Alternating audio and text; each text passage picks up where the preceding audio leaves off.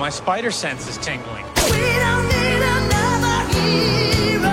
Three times the suspense. Three times the danger. Three times the terror. Never wounded, but you can't kill. Just when I thought I was out, they pulled me back in. Testemunhe o início de uma nova dinastia. Herbert Santos, estamos de volta aí em mais um episódio e agora estamos ligados aí nos lançamentos que estão saindo esse ano do cinema, não é mesmo? É isso aí, Lucas Nascimento. A gente tá. Estamos antenados aí, né? Vamos colocar o, o trocadilhos aí. Estamos antenados Antenados. nessas. nessas tosqueiras, ou não tão tosqueiras, né? Tem um aí desse mês de março aí que eu não considero um, um terceiro filme que eu não considero uma tosqueira. É, posso, posso ser provado errado, mas eu acho que vai dar bom. Olha, Mas não é Herbert, o caso de hoje. É, eu, eu queria só te complementar, Herbert, porque tem duas partes três que a gente esqueceu de comentar no nosso Coda do ano passado. É, uma delas a gente esqueceu mesmo, mas a outra foi confirmada um pouco depois. Eu vou, vou até falar um pouquinho disso pra você depois, mas é um- vai ser um fator curioso. Mas, se você está caindo aqui de paraquedas pela primeira vez, esse é o 3 é Demais, um podcast sobre as terceiras partes de franquias, trilogias, sagas e universos cinematográficos, né?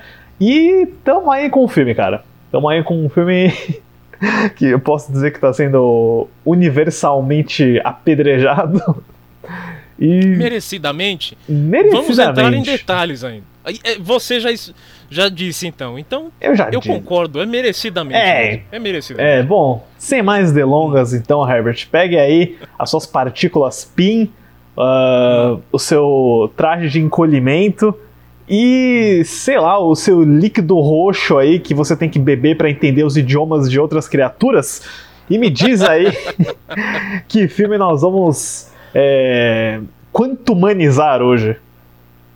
Hoje nós vamos colocar em xeque ninguém mais, ninguém menos do que o começo da fase 5 da Marvel nos cinemas. O, as ideias não tão brilhantes de um roteirista principiante. Que não tem amor, E. Hã? que não tem amor. É, exatamente. Nós vamos falar de ninguém mais, ninguém menos do que Homem-Formiga e a Vespa. Quanto mania! The Conqueror. He will burn the world to find you. on February 17th. If you want to stop what's coming, better hurry. Ant-Man. I don't care who this guy is. This is my fight. I'm coming for you! You think you can beat me? I am Kane! Ant-Man and the Wasp: Quantumania. Rated PG-13. February 17th. Get tickets now. Homem-Formiga e a Vespa Quantumania, filme lançado nos cinemas em 17 de fevereiro de 2023, estreia mundial, como é de praxe aí para os filmes da Marvel. E Herbert, não é só o terceiro filme do Homem-Formiga nos cinemas, é a primeira trilogia do universo cinematográfico Marvel que tem carimbo do mesmo cara na direção. Uau! Olha só. É isso Olha aí. só, Peyton Reed, o substituto, se manteve. O substituto é o capitão agora, mano. Ele chegou pra Edgar Wright e falou: Ah, eu sou o Quantum Mania agora. Cara, terceiro filme do Homem-Formiga, né? Quem diria que. O Homem-Formiga. É engraçado você pensar que o Homem-Formiga tem três filmes, cara. Homem-Formiga É. tem uma trilogia, mano. tipo, a Mulher Maravilha não tem uma trilogia, sabe? É, isso é verdade. Não, a- eu, eu acho que a parte tensa de pensar nisso tudo é que assim. Demorou tanto o primeiro, mas depois que a porteira abriu, bicho, já estamos no terceiro, É. tá ligado? Não- Já é o terceiro e já é, tipo, a quinta vez que a gente vê o Homem-Formiga num filme, né? Porque teve o. Teve Guerra É. Civil. Já, já é tipo o quinto filme e a segunda, terceira parte que a gente vê o Homem-Formiga. É verdade, é verdade que ele tá no Guerra Civil, é verdade. O. Cara, é assim, nem adianta a gente puxar aquela, aquela, aquela história. Ah, como é que você começou na, na- nas histórias da Marvel, tá, no filme da Marvel? Porque isso aí todo mundo sabe. É. meio que universal a parada toda.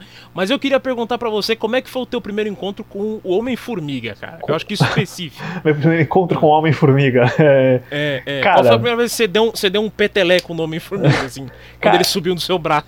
Cara, eu acho que foi durante toda aquela fase do. Que a gente acompanhava as notícias da Marvel naquela época pré-Vingadores, né? Tipo, Hum. ah, tem um filme do Thor em desenvolvimento, tem um filme do Capitão América. E aí você via lá na- no rodapé, tem um filme do Homem-Formiga em desenvolvimento com Edgar Wright. Aí você pensa, porra. Edgar Wright é um cara firmeza, né? Eu gosto muito dele, ainda mais naquela época, né? Que era saído do Todo Mundo Quase Morto, Chumbo Grosso. Era, Chumbo era a época Grosso, da pô, a, crer. a trilogia do Corneto, né? O Edgar É. Wright é dessa fase aí. E, pô, eu lembro que vira e mexe, cara, quando a gente acompanhava Collider, Omelete, sempre brotava umas notícias do Edgar Wright falando sobre a história, do que ele queria fazer. Aí chegou um momento que a gente começava a ver o as test footage, né, do, de como ele ia Uhum. fazer o efeito de encolhimento. Tem aquele vídeo famoso, né, que passou em alguma Comic Con, que era o Homem-Formiga saindo do elevador, aí ele encolhe, fica gigante, aí passa por cima do revólver, né, que inclusive tá no filme, né, tá no produto É, final, acho cena tá no que... filme. E, pô, cara, eu, eu acompanhei muito e foi a primeira vez que eu ouvi falar do Homem-Formiga. E eu não, não posso negar que eu achei uma ideia ridícula, né? Tipo, porra, mano, Homem-Formiga, velho. Mas eu tinha É. interesse porque era o Edgar Wright, sabe? Eu pensava, pô, Hum. mano, o Edgar Wright fazendo um super-herói é o que eu quero. E ainda mais depois que ele fez Scott Pilgrim, você pensa, pô, mano, é assim que ele fez um filme de quadrinho. Da hora. Então, de início eu posso dizer que esse foi meu primeiro contato com o Homem-Formiga, é por causa do Edgar Wright.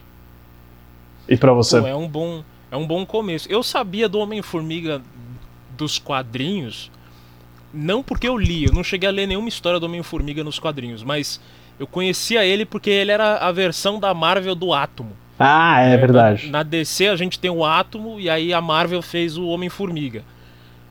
E aí eu sabia, era assim, de tabela o negócio. Ah, tem um cara que fala, ele fala com formiga, é tipo o efeito Aquaman. O cara fala com um bicho estranho e é super-herói, entendeu? E diminui. Herbert, o que, que você acha que é mais tosco? Falar com peixe ou com formiga? Cara, eu acho que eu acho que falar com formiga porque uma que eu sou alérgico à formiga começa por aí. Eu sou ale- realmente o eu sou alérgico formiga, à formiga. formiga é um bicho desagradável, com todo respeito ao- é. aos formigófilos que existem por aí. É. E cara, quais histórias que as formigas vão contar? Ah, ontem, bicho, eu carreguei uma folha, hein? Porra, Durante seis horas Pô, até. Herbert, você tá, você tá subestimando o potencial dramático de vida de inseto e formiguinha em asa, hein? Não, vida de inseto tudo bem, agora a formiguinha em asa é ruim demais. Esse eu nunca assisti, eu só queria jogar na roda. Ah, não, pelo amor de Deus. Mas o. Mas pra mim é isso, bicho. Eu acho que não, acho que conversar com peixe, pô, onde é que você tava? Ah, eu tava na Ásia, pô. Nadei até a Europa, não sei o que, passei pelo, tá ligado? Vi um peixe Pensa aqueles peixes transparentes lá do fundo do oceano lá, só o James Cameron viu esses peixes. da hora, pô, tem várias histórias. É verdade. Agora, agora tinha, tinha toda essa questão do Edgar Wright tá dirigindo. Eu lembro que ele, ele foi na Comic Con, no painelzão lá que foi o ele, o Favreau, o Feige, é, o John Johnston já tava envolvido, não tava não? Já, o cara, É. o Edgar Wright com Homem-Formiga é Hum. um treco que remete até 2006, eu acho. É. É. Na real, é, ó, é, é pré, é pré Homem de Ferro 1. É provavelmente um, o Edgar Wright e o Joe Cornish, né, grande Hum. Joe Cornish, começaram a trabalhar com Homem-Formiga em 2003 Olha pra, pra Artisan, antes mesmo do Kevin Feige se meter no meio aí.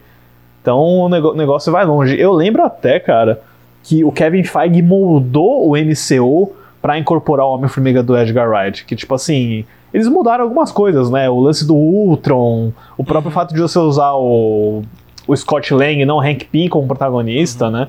O, o que com certeza deixou todo mundo puto quando o Edgar Wright saiu, né? Sim, porque o cara. Mas, mas aí que tá, a grande coisa é que eu entendi a saída do Wright. Ah, sim.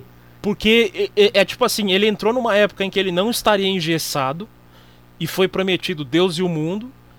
E, e todo mundo da E aí o foda é assim, você vê todo mundo da sua safra. O, o Branagh fez o filme dele do jeito dele. O Johnson fez o filme do- dele do jeito dele. O Favreau fez os dois filmes dele do jeito dele. E aí, na época que o Wright tem que fazer o filme dele, ele tem que estar engessado. Tá ligado? É. Aí, aí eu falei, ah, mano, beleza, pra mim faz sentido ele sair. Só que eu, eu não esperava que o. Tipo. A mudança ia ser drástica, entendeu? Tipo, os caras iam pegar todo o conceito dele do filme. Eu achei que ainda iam reaproveitar umas coisas. Mas aí, pô, o Peyton Reed entrou. Não só o Peyton Reed, mas o, o roteiro que o Paul Rudd reescreveu, pô. E não só o Peyton Reed, cara, tem um outro cara aí, an- antes de chegar nele, né, eu queria falar da coach, que o Edgar Wright falou, né, que ele disse, eu queria fazer um filme da Marvel, mas eu não acho que eles queriam fazer um filme de Edgar Wright. Né, então, é isso. ele, ele falou que ele basicamente virou um empregado, que começaram a reescrever o roteiro sem, sem o aval dele e tal, então... Caralho, isso eu não sabia. É, então, não sai, saiu umas treta aí, né? Então. É o método Marvel, né? É. Basicamente é quando você começa a ver que os diretores perdem a voz. E a gente fala É. do Branagh fazer o filme dele, do Johnston fazer o filme dele. Naquela época dava pra correr risco, né? Quando você tá Sim, e pós-Vingadores, mano, é tudo- tipo. Tudo Paramount, cara. Paramount Tudo deixava Paramount. O, o, o, o bagulho acontecer. Agora, um ponto também que vale a gente dizer que queira o pessoal gostar ou não, o casting do filme é do Wright. É do Wright. Ele escalou Evan- Paul Evangeline Rudd, Lilly, Paul Rudd, Michael, Michael Douglas. Douglas. Mas sabe qual É. cast foi diferente? Sabe quem foi leal aí? Ah, O papel do. Como é o nome do jaqueta amarela? Darren, né? Darren alguma é coisa? o Darren. ah. No filme é o Corey Stoll, né? Mas o primeiro nome, mas que depois saiu, foi o Patrick Wilson. Olha só, cara, ainda bem. É, a gente não teria nosso Orm pro, É. pro Aquaman. Mas, cara, um, quando o Edgar Wright saiu, sabe quem que assim, começou a reescrever o roteiro? O nome dele tá nos créditos até, né? E tava potencialmente para dirigir. Hum. Adam McKay. Nossa, eu lembro disso. Eu lembro disso. Lembro Então, mesmo. Ele saiu por lealdade ao Edgar Wright, mas, é, Herbert, raciocina comigo aqui. Hum. Em 2015, o Homem-Formiga sai. Em 2015, o Adam McKay lança A Grande O Aposta. Edgar Wright sai. Isso, é, o Edgar... O Edgar... Homem-Formiga saiu, galera. O Homem do filme. Homem-Formiga, é isso. é, Então, o é. Homem-Formiga saiu em 2015. Se o Adam McKay tivesse entrado pra dirigir Homem-Formiga, que saiu em 2015, eu acho que ele não teria feito A Grande Aposta, que saiu naquele ano também. Então, Uhum. Herbert, será que se o Adam McKay tivesse feito Homem-Formiga, a gente teria eliminado o Adam McKay pseudo-intelectual chatonil do, do, do Don't Look Up e do Vice, se ele tivesse Cara. feito Homem-Formiga? Eu acho que sim. E a gente já tá num mundo muito melhor, tá ligado? acho, que, acho que eu preferia ter visto o Homem-Formiga levar essa bala por nós aí. Teria sido a ação mais heróica dele. Cara, e teria sido interessante porque o Homem-Formiga ia entrar naquela estatística, né? Tipo, o Adam McKay. Eu tenho certeza que o McKay dirigiria o primeiro, mas não, não voltaria para sequências. Ah, será, mano? Eu- ah, certeza, certeza. Ele não voltaria para sequências e aí a gente teria algum Coringa. Quem sabe até o próprio Peyton Reed, né? No, no, É, no 2 e no 3. Bom, se bem que aí sim o Peyton Reed talvez seria um nome pro quarteto, né? Numa dessa. É, a gente pensa, Mas- se o Peyton Reed não é. tivesse feito o Homem-Formiga, talvez ele estaria disponível pra fazer o Quarteto Fantástico, mas aí É. ele teria que esperar uns seis anos, né, aproximadamente. Mas, É. Herbert, antes de pular pro Peyton Reed, sabe quem que tava na lista aí de substitutos que o Kevin Hum. Feige né, puxou do- da agendinha dele, né, a agendinha de, de trabalhador barato dele? Hum. Mas o, o Nicholas Stoller, né, que fez o- os dois filmes do Vizinhos, né, com o Seth Rogen, um Nossa, canadense, um canadense chamado Michael Dowse, um cara chamado David Wayne, que fez Wet Hot American Summer, Role Models. O, Ah, parça do Rudd. É, o cara que tem o nome mais brucutu da história do cinema contemporâneo, que é o Rawson Marshall Turper, que é o cara do arranha-céu do The Rock. E- então, esse maluco aí, ele tem uma pegada Marvel. Não que Tem. eu gosto, mas é, é uma pegada Marvel, entendeu? É, de, de aluguel, né? É. E, obviamente, Herbert, o encanador, o desentupidor, Ruben Fleischer também tava na lista. Ainda bem que ele não aceitou, porque aí ele fez o Venom, né, mano? Ele fez o Venom, exatamente. Mas eles acabaram se contentando aí com o Peyton Reed, que reescreveu o roteiro, o Paul Rudd reescreveu, o Adam McKay reescreveu, mas ainda assim o Edgar Wright e o Joe Cornish têm o crédito deles, né? Tá como, como história lá o argumento. Então, eu, eu acho que o esqueleto do filme dá pra ver que é do Wright ainda. O esqueleto é, muito. É muito. É, situações. É um filme de situações. E isso me Sim. remete muito ao Wright, entendeu? Eu acho que isso pelo menos ficou bom. Ah. É to- toda essa ideia, né, de ser tipo, ah, você não vai fazer uma história de origem tradicional, é é, sobre o cara que rouba o traje do herói antigo. Isso Uhum. é, uma, é um ponto de partida muito interessante, Sim, sabe? E, sim. e veio do Edgar Wright essa a ideia, né, de começar por aí. É. Não, e outra, você não tem que se provar que é um herói. Na verdade, é uma história de redenção, tá ligado? Tipo, Sim, pra mim funcionou é, esse conceito funciona completamente. Completamente. Eu acho que pegou legal. Agora uma coisa que eu descobri depois, ainda na parte de roteiro, que eu fiquei meio impressionado, que era uma coisa que a gente até bateu na, na época que saiu, falou, mano, isso certeza que é do Wright, mas não é dele, é o, o os, aquelas, aqueles, aqueles momentos do, do Michael Penha, que ele vai Michael contando a Penha. história. Cara, isso é Paul Rudd total, ele que inventou essa parada. Eu falei, É mano, mesmo? que bagulho genial, mano. Porque, porque tem, um, tem uma cara de Edgar Wright, né? A montagem, tudo cortando, não sei o que, ele falando por cima dos personagens e tal. Mas não foi de dele. Edgar Wright mesmo, né? É, mas não foi dele. Eu falei, pô, pelo, pelo menos tá aí um fato bom que o Paul Rudd trouxe, entendeu? Pra, pra, pro roteiro. Mas, É. mas no geral, mano, eu acho que assim. Vamos lá, Homem- Homem-Formiga 1. Homem-Formiga 1. Temos, o- Homem-Formiga temos esse 2015. roteiro aí que é uma lambança. Temos Peyton Reed na direção. Eu lembro que, eu lembro que assim, eu não fiquei puto, mas ao mesmo tempo eu, eu também não fiquei animado, porque eu, eu gosto da- do, do Peyton Reed do Sim Senhor. Então, eu fiquei puto pra caralho, porque, mano, não importa quem seja, depois de. Depois de. É, Edgar Wright, mano, não- você tem que chamar alguém foda. Aí eu pensei, porra, mano, é o diretor dos Separados pelo Casamento, cara. e eu também gosto de Yes-Man, cara. Eu não, não acho ruim assim, mas, porra. Mas, assim, pra minha surpresa, Hum. eu, acho, eu achei a Homem-Formiga bem legal quando eu vi. Eu gostei do filme, foi uma ótima surpresa. Mais no ano que você teve Vingadores Era de Ultron Homem-Formiga, eu falei, nossa, Homem-Formiga é muito melhor. Ah, mano, não me fale de é, a Era de Ultron, hein? Filmão. é, não, eu, eu sei que você Filmão. gosta disso aí. Não, Mas mas, eu- o, mas, é, mas, mas assim, em questão de surpresa, eu tô contigo, assim. Eu, eu fui completamente puto pro cinema, falei, mano, tudo bem, vamos ver o que vai dar, mas eu sei que não vai ser. Porque é, É. já tinha aquela bagagem de filme todo enrolado. Quando terminou, foi aquela parada, tipo, mano. Legal, tá ligado? Tipo, não, não ferrou com. A merda não foi grande, tá ligado? Não, foi bom, foi, pô. É. Eu ainda tava extra empolgado porque foi a primeira cabine de um filme da Marvel que eu peguei na vida, Pô, assim. legal. Então, tipo, ah, Hum. novidade, né? Não sei o quê. E eu achei legal. É, eu acho que. De, novo, Hum. mérito do Wright, provavelmente, mas essa premissa é muito legal. Uhum. De ser um cara que é o ladrão e ele tá num esquema aí pra roubar o traje do, do cara antigo. É, tem um elemento de heist forte, né? Uhum. Ele sempre vendeu como um filme de heist. E eu acho que assim, os filmes do MCU conseguem ser um pouco menos genéricos quando eles miram num tipo de filme que eles querem fazer. Uhum. Sabe? Tipo, ah, beleza, aqui vai ser um filme de heist. A trilha vai ser heist, a montagem vai ser heist, o roteiro vai ter esses elementos de heist também. Então, ele parece um filme de gênero. E isso é o que ajuda a tornar esses filmes de quadrinhos assim mais especiais, mais diferentes, né? Eu acho que a gente vai chegar no terceiro filme ainda, né? Mas é um, o terceiro filme não tem isso, sabe? Tipo, ah, Exatamente. qual que é o gênero desse filme? Ah, é blá. mas o primeiro filme é um heist, sabe? É um heistzão. É um raio. E, e- e, cara, eu vou, eu vou trazer uma outra coisa do primeiro filme que na época eu não dei tanto valor, mas lembrando hoje, porra, que demais, mano. O uniforme é, é realmente um uniforme, tá ligado? É um- Não, o uniforme é da hora, meu. Pô, o capacete dele, cara, é muito louco, mano. É muito. É muito legal. E ver o Paul Rudd vestido naquilo lá, mano, é, é para mim. Hoje em dia me, me traz boas lembranças, assim. Eu falo, pô, Ele mano, não era feliz não desaparece, sabe? É. Ele não tem aquela porra de capacete holográfico que ah, simplesmente Nossa, some da cara crer, da no- pessoa, no- né? No Endgame já é holográfico, né? É, tá- chega uma hora que todo, toda porra de herói começa a ter máscara holográfica. Eu acho isso um saco, mano. Não, mas o. o enfim, o, o primeiro, o primeiro Homem de Ferro, o primeiro Homem-Formiga, pra mim, ele é um, foi um saldo positivo e uma comprovação de que a Marvel tinha uma fórmula que talvez funcionasse, entendeu?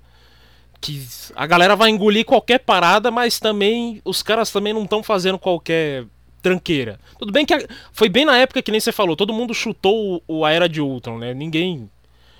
A Era de Ultron eu tava pegando os pedaços enquanto a galera tava jogando fora, mas o. Mas o Homem-Formiga foi bem bacana. Mano, a direção do Peyton Reed foi ok. A, a trilha do Christoph Beck. Aliás, Christoph Cara. Beck, né, mano? É um dos melhores temas do MCU, o tema É. do Homem-Formiga. É um dos poucos que eu consigo lembrar de cabeça. Tan, Uhum. tan, taran, tan, tan, taran. Eu, eu lembro que o nosso grande amigo, né, Piero aí, compositor, Uhum. ele falou. Ele tava me explicando por que, que o tema do Homem-Formiga é tão foda. Uhum. Né? Eu acho que o Papo de Trilha também falou disso, mas é porque ele tem uma. Ele tem sete movimentos no tema que ele faz, assim, na melodia, né? Um pouco mais técnico, assim. Mas, tipo, é um puta tema. É um puta tema legal do, Uhum. do Christoph Beck. Christoph Beck é muito subestimado Sim, como concordo. compositor. É. Melhor que o Gianquino, hein? Colo joguei. Ah, não. Melhor que o Não, nem fudendo. Melhor que o Genki. Aliás, assisti Lobisomem da Noite, mano. Ugh, Ai, meu Deus do céu. Eu queria recuperar uma hora da minha vida de novo, mano. é tosqueira. O, o, o, o Giacchino, como, como diretor, é um excelente compositor, mano. É, Pô, e a galera mas- pedindo pra ele dirigir mais, hein? Puta Ai, credo, pariu. pelo amor É. de Deus. E o pessoal falando, ele vai dirigir Blade, pra o cara sair. Não, lá. não, não, não, pelo não, não, amor não. de Deus. Não, não. Mas sabe que trilha sonora do Christopher Beck é bem interessante também, que também é trilogia? Hum. Que a gente, a gente nem lembra que é dele, né? Mas, cara, se beber não casa, ele tem uma boa trilha. Ah. verdade, é dele. É. Bons temas. E, cara, sobre Homem-Formiga, ó que raridade pra um filme da Marvel. Fotografia muito boa. Porque é o nosso grande Russell Carpenter, né? Russell Carpenter aí, o, Uau, eu não, o não homem do era ele. Titanic. É, então, eu acho que, cara, Hum. todas as cenas de encolhimento, ele Não, trabalha aquela parada de macrofotografia. Uhum. É sensacional, cara. É sensacional Meu, vamos- e tem o elemento que me faz falta em filme de super-herói, que é maravilhamento, sabe? Você É. vê uma coisa que visualmente é muito louca. Uhum. Fala, pô, mano, o cara tá dentro da banheira, o cara tá num disco de vinil, Uhum. não sei o quê. É divertido pra caramba. Isso, e esse filme aproveita esses momentos, sabe? Até no final, quando ele faz aquela brisa do subatômico lá, Uhum. ele fica do tamanho de um átomo, não sei o que, você fala, pô, meu, que legal. Ainda é de longe, cara. Nos três filmes, os três filmes vão mais pra dentro nisso, né, do reino quântico. No primeiro filme, quando ele fica subatômico, é o melhor momento de reino quântico que tem nesses três filmes. Concordo, concordo mesmo. Concordo mesmo. Esse filme, ele. Isso aí eu vou dar crédito pro, pro Wright, que certeza isso aí é coisa dele. Cara, o- a noção de escala do, do- do- do- da justificativa de ser um filme do Homem-Formiga nesse primeiro filme é muito bom. Você tem É, tipo, esses a- momentos de pequeno, grande e. e A treta e final é no trenzinho, cara. Cara, isso é muito bom. Eu ri nessa cena. Quando eles vão de. Quando o trem tá vindo assim, tipo, porra, vai, vai acabar com eles. Aí o trenzinho cai do trilho assim. Eu falei, mano, Tipo, é. ou quando, quando o Homem-Formiga dá uma raquetada no jaqueta amarela. É muito bom. É um momento de humor orgânico, sabe? Eu É. acho que a gente reclama que a Marvel pesa a mão no humor, mas eu acho que o Homem-Formiga ele sabe bem quando usar Sabe, esse tipo sabe, de coisa, assim, sabe. sabe? Eu não diria que é perfeito, eu acho que às vezes o Michael Penha, mano, me dá nos nervos, assim, mas ele- na maior parte ele sabe quando pôr uma piada. Não, pô, mas, a- mas o- o grupo, o grupo eu acho bem formado, mano. O Michael Penha, o T.I. e aquele. O outro maluco. David Dalsmalchian lá. É, o, o topetudo lá, que aliás é a voz do, do, do buraco, do bolinha, né, desse filme. É. Enquanto Não, esse cara, mano, talvez o David Dalsmacher seja o ator que mais participou de adaptação de quadrinho, ever. Hum. Tipo, Cavaleiro das Trevas, Esquadrão Suicida, ele fez Gotham, ele fez a série do Flash, Homem-Formiga, 1, 2 e 3, né? Mano, o cara tá em todas aí. É. Ele só precisa achar, tipo, um Nolan, tá ligado?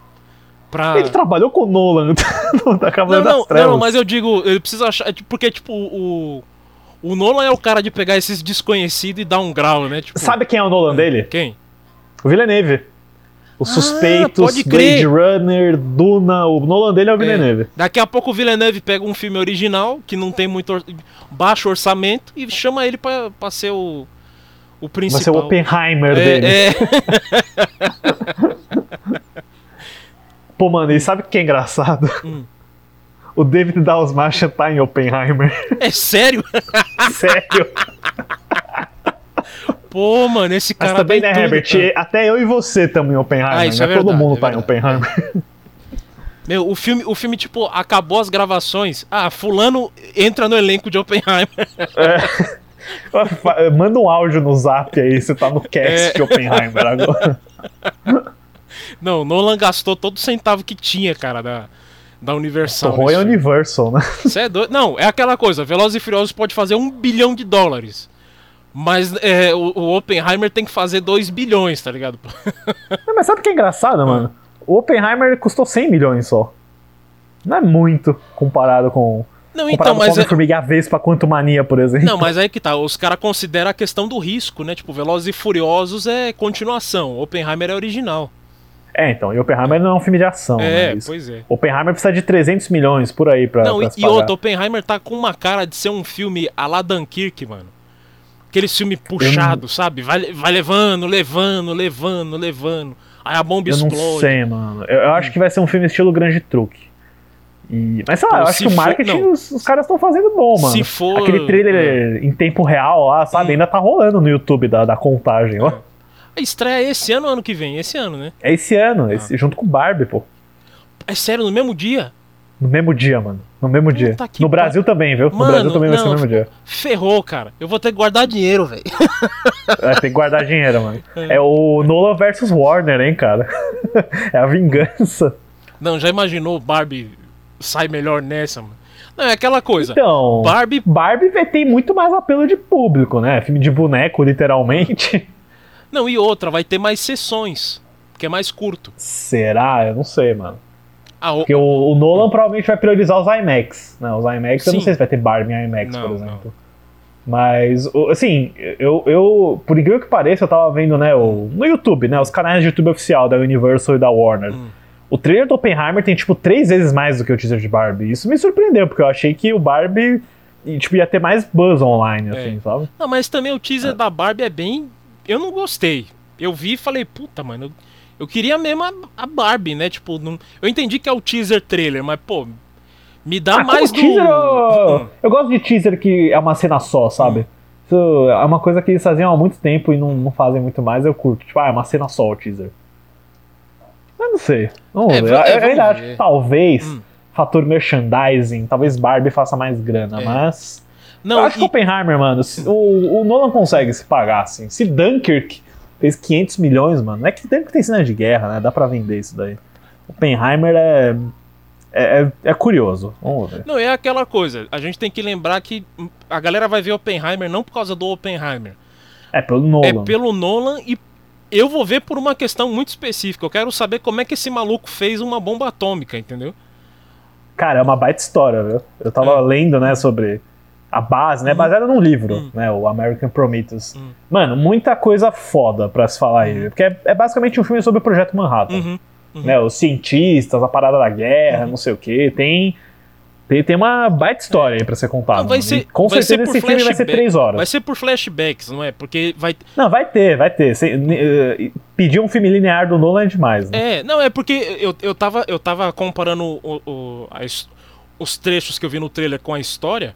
É, eu acho que vai ser aquela parada do julgamento, entendeu? Conforme os caras vão trazendo as questões, ele vai voltando na- no ponto-chave do, do, do projeto É, Manhattan, por isso que né? tem até cena em preto e branco, É. né? E vai ter em Cannes, hein, mano? Você viu? Ah, não sabia não. Caramba. Não é oficial ainda, né? Não saiu a seleção, mas já. Tem uma galera que tá vazando aí, tipo, publicitária da Emily Será que- Blunt, não sei o quê. será que Fala, ah, fora Cannes de- 2023. Será que fora de competição ou em competição? Acho que fora, talvez. Tipo Elvis, né? O Elvis do Baz Luhrmann, ano passado foi É, fora de competição. Que, só que não se esqueça que Mad Max foi competição, mano. O Fury Road. É, É, eu, eu- não sei. cara, eu acho que foi o último blockbuster que foi em, em competição em Cannes. Eu acho que foi Mad Max. Teve mais nenhum depois. Mas, com, a- É. mas uma coisa eu te falo, com certeza Homem-Formiga e a Vespa não foi pra Cannes, cara. Não, eu acho que o inferno vai congelar antes da gente ter um filme da Marvel em competição. E, mano, ó, só, só- te corrigindo aí, eu fui pesquisar, o Mad Max foi fora de competição. Ah. Foi mano. Fora de competição. Nunca, colo- nunca colocariam em competição esse filme, porque eles sabem que teria ganhado. Mas, Não, do, mas, mas eu imagino que seja assim fora de competição. É, vamos ver, vamos ver, vamos ver. Porque tem uns caras que conseguem colocar o filme na- em competição, tá ligado? Esses grandão assim, mas. Não sei. É, porque, mano, eu- percebi que os caras estão bem focados na pós do Oppenheimer, porque o nosso grande Ludwig Göransson Hum. não tá na trilha do Creed 3, nem do Mandalorian 3, porque ele tá 100% focado em Oppenheimer, mano. Caramba, então tá o, o Nolan tá exigindo do menino aí, hein? É, então, deve ser tipo, deve ser justamente pra deixar o filme pronto pra Cannes, cara. Isso aí suporta a teoria também. Pô, mas a- agora, agora. Chateado que o Ludwig não tá no Mandalorian 3, hein, mano? Vai estrear semana É, que ele- vem ele- já, não é? Não, é tipo depois de amanhã já. Caralho! eu, tô- eu preciso ver o livro de Boba Fett rápido. É, tem que ler o livro, É. mano. É, mas o, o Ludwig, ele botou o sub dele, Hum. né, que é um cara chamado Jo- Joseph Shirley. Hum. Ele que faz a trilha do livro de Boba Fett, né, o Ludwig fez só o tema. Hum. Ele também faz a trilha do Creed 3 e do Mandalorian 3. Botou o mesmo cara nos três projetos. Caramba, o cara é, o cara é puxado, hein? É. Mas voltando aí, né, pra fora. A gente tá falando de bombas atômicas, mas vamos nos manter no reino quântico. É. Porque, cara, bomba o Homem-Formiga. bomba de recepção aí. ah. o Homem-Formiga ele estreou em junho de 2015, né? Julho, na verdade. E, pô, fez aí um saudável valor de 519 milhões no mundo inteiro, cara. Tá bom. Meio bilhão pro Homem-Formiga, quem diria? Tá bom. Orçamentinho aí de 150 milhões aproximadamente. Se pagou, rendeu e. Homem-Formiga, mano. É isso aí, fez mais que Adão Negro. Não, Adão Negro fez 600, não foi não? Lógico que não, Adão Negro fez 300 milhões. Só? Pô. Flop, foi flop Adão Negro, mano. Agora vamos ver o Shazam 2, hein? Mas. É, vai ser outro flop também, infelizmente. Ah, mano, eu, eu, eu não sei, pode ser que o boca a boca salve, entendeu? É. É que março vai ser um mês quente, cara. é, Tem muita é coisa verdade em março. Isso é verdade mesmo. Agora, cara, é aquela coisa. Quando eles falaram que ia ter Homem-Formiga 2, eu não vou negar, não, deu uma animada. mano. Não, eu também, até porque eles anunciaram já como Homem-Formiga e a Vespa. É. E foi no, no final do ano. é, a gente viu o Homem-Formiga no Guerra Civil no ano seguinte, né? Então, tipo. E, pô, o Guerra Civil, com seus problemas aí, eu acho que o Homem-Formiga foi uma das coisas boas, viu? Porque quando ele fica gigante é É legal. legal, legal. Pô, legal, mano. Giant, É. man. Eu só percebi depois esse trocadilho, né? Giant, É. man. É tipo, porra, mano. Não, e, e- Legal. E, e no fim das contas, depois desse filme, todo mundo começou a chamar o Capitão América de Cap. Por causa do, Cap, do, é verdade. do, do Scott. Mas o. É verdade. Hum. E, mano, eu preciso te falar, eu fiquei fã do Homem-Formiga depois do primeiro filme, depois do Guerra Hum. Civil. Eu pensei, pô, mano, Paul Rudd como Homem-Formiga é um dos elementos mais legais do MCU inteiro. Porque, pô, eu acho o cara carismático, ele é engraçado, ele tem uns momentos badass também. Então, tipo, meu, tava super dentro de Homem-Formiga 2, assim, até.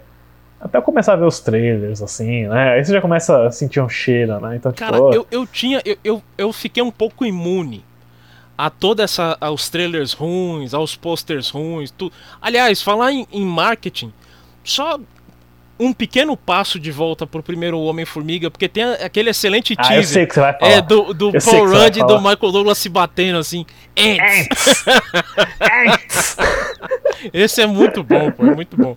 Ou, aliás, Herbert, os pôsteres do Homem-Formiga 1 eram muito bons, porque era, era ele pequenininho em cima, tipo, do martelo Uhum. do Thor, do escudo do Capitão América, tipo... Eles souberam marketar esse filme, sabe? Tipo, ah, o cara pequenininho, assim. Sim. Tipo, achei, achei divertido. Não, e tinha. E, e teve até aquele, aquele no, nos Estados Unidos, no ponto de ônibus, os caras tinham mini outdoor com o pôster, assim, bem pequenininho, do lado do grandão. Assim. Eu falei, pô, legal, é, é bem pensado, né? Essa é a vantagem de ter a grana da Disney do seu é, lado. exatamente, exatamente. Pô, Herbert, você falou de Michael Douglas, eu lembrei de uma coisa importante. É, esse- acho que esse foi o primeiro filme, não o primeiro, mas tipo assim, causou impacto quando a gente viu o Michael Douglas rejuvenescido digitalmente. Ah, pode crer, pode crer. Porque foi, foi quando a Marvel começou a usar, quando a Disney começou a usar. E eu lembro que eu falei, pô, mano, legal. Gostei do, de quando eu vi. E eu revi o filme, né, pro, antes de assistir o terceiro. E falei, pô, até que envelheceu bem, viu? Envelheceu bem melhor do que vários. Tipo, tá bem melhor que o irlandês, por exemplo.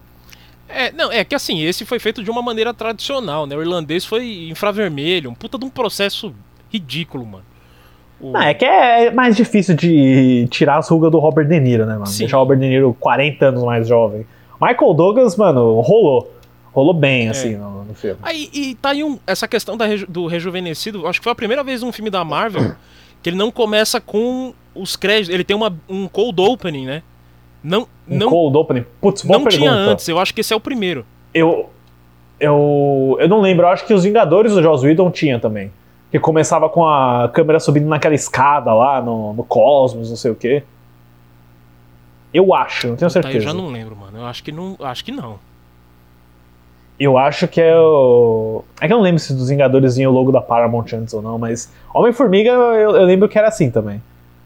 Talvez o Homem de Ferro, o Homem de Ferro 3 também, né? Não, então, depois Começava com a narração do Downey Jr., tipo, e falando, ah, aí mostra as, as armaduras explodindo, Não, então, mas e aí corta pro I'm Blue. então, mas o Homem de Ferro 3 foi antes do Homem Formiga? Foi, foi ah, 2013. então não, é, então. 10 anos não, é, atrás. Então foi, então foi, foi antes mesmo. É que eu, na minha cabeça eu tinha colocado que o Homem Formiga era o primeiro que tinha um cold opening assim. Um cold opening, é. É bem, é bem é, imediato, É. né? Tipo, E começa. Pô, e tem a Peg de volta, né, mano? Grande Peg. Tem a Peg e o pai do Tony É, Stark lá o também. Howard. né, e o seu Howard. bigodinho. Mas o. Mas, cara, do, do segundo filme, só vo- agora voltando, né, pra linha do tempo oficial. Eu fiquei meio imune a essa loucura toda de, de que talvez ele fosse ruim, porque eu vi na Comic Con uns trechos e umas artes conceituais que o, que É, o Feige tinha levado. Cara, eu surtei porque tinha uma imagem que no fim das contas acabou sendo só um flashback. Né, uma coisa rápida de flashback assim, mas tinha um, um, um, um desenho conceitual assim do Michael Douglas no uniforme, mano. Eu falei, porra, mano, teremos Michael Douglas, né, Hank Pym como Homem-Formiga. E não tivemos. Eu lembro, eu lembro que você me mandou essa, essa mensagem de WhatsApp quando você tava no Foi. painel. Tipo, você mandou Michael Douglas in the suit. É. mano, pra mim foi. Era, era tipo, era o acontecimento. Falei, pô, mano, os velhão. Porque, tipo, na- am- ampliando a cabeça assim na época, né? Pô, pensa os, os atores consagrados que vão ver o Michael Douglas no uniforme e falar assim, pô, eu, eu acho que eu consigo também, entendeu? Tipo, pensa o Patino falando assim, não, beleza, eu vou. Me chama aí pra uma parada, tá ligado? Nossa, você lembra por Hum. tangente aqui, né? Mas falaram por muito tempo que o Alpatino ia ser o pai do Star-Lord em Guardiões da Galáxia. Eu falava, nossa, mano. Nossa, eu não lembrava disso não.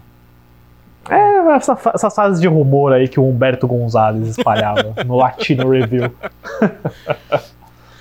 Ah, o, o, o Kurt, Mas, Russell, cara- o Kurt Russell mandou bem, pô. Eu não, não, não vejo ninguém. Ah, não, o Kurt Russell é excelente. Gosto muito. Hum. Mas, cara, Homem-Formiga e a Vespa de 2018, que era o terceiro filme. Era o terceiro filme super-herói daquele ano, né? Foi Pantera Negra, Guerra Infinita, Homem-Formiga e a Vespa, é isso aí. É. E, né, mano, o Homem-Formiga e a Vespa se beneficia muito de ser o primeiro filme a sair depois de Guerra Infinita, né? Depois daquele cliffhanger, depois de tudo aquilo, então. Galera assistiria qualquer porcaria que tivesse o logo da Sim. Marvel só por causa do hype do Guerra Infinita. Não, e, e, e Até complexo porque- tudo isso, né? Porque do jeito que acabou o Guerra Infinita, ah, ah, spoilers, já tem até episódio que a gente já fez. O Guerra Infinita, todo mundo, né, os, um- os principais players lá morrem. Aí você fala, cadê o Scott? Tá ligado? É, ele não É, aparece aí no você fala, filme. pô, e o Scott? Foi pro Beleléu? Não foi? O que acontece? Aí muita gente foi assistir o Homem, o Homem-Formiga e a Vespa achando que era continuação direta depois do estalo. Só que não, era um prequel. É, é meio que simultâneo, né? Porque você, você vê o momento do, do estalo É, no, na pós-créditos do Homem-Formiga e a Vespa, porque a a única coisa que todo mundo ligava era essa cena. é. Não, puta cena que assim, sinceramente, eu, eu pensei, pô, queria ter. Queria que isso tivesse acontecido meio que no, no terceiro ato do filme, entendeu? Não cena pós-crédito. Ah, é que, se- é que senão ia, ia fuder com o filme, né, mano? Aí você. Aí você ia danificar o lance de ser um filme isolado. Né? Então acho que é, tá certo fazer no pós-crédito, sabe? Porque por mais que Homem-Formiga Vespa seja ruim, é, você, tipo, beleza, dá a chance do cara fazer um filme completo, né? Não seja interrompido pelo trem de carga do MCU. Mas, assim, sobre cena pós-crédito, cara, eu preciso dizer que apesar de- da segunda cena pós-crédito, que é a formiga gigante tocando bateria, né?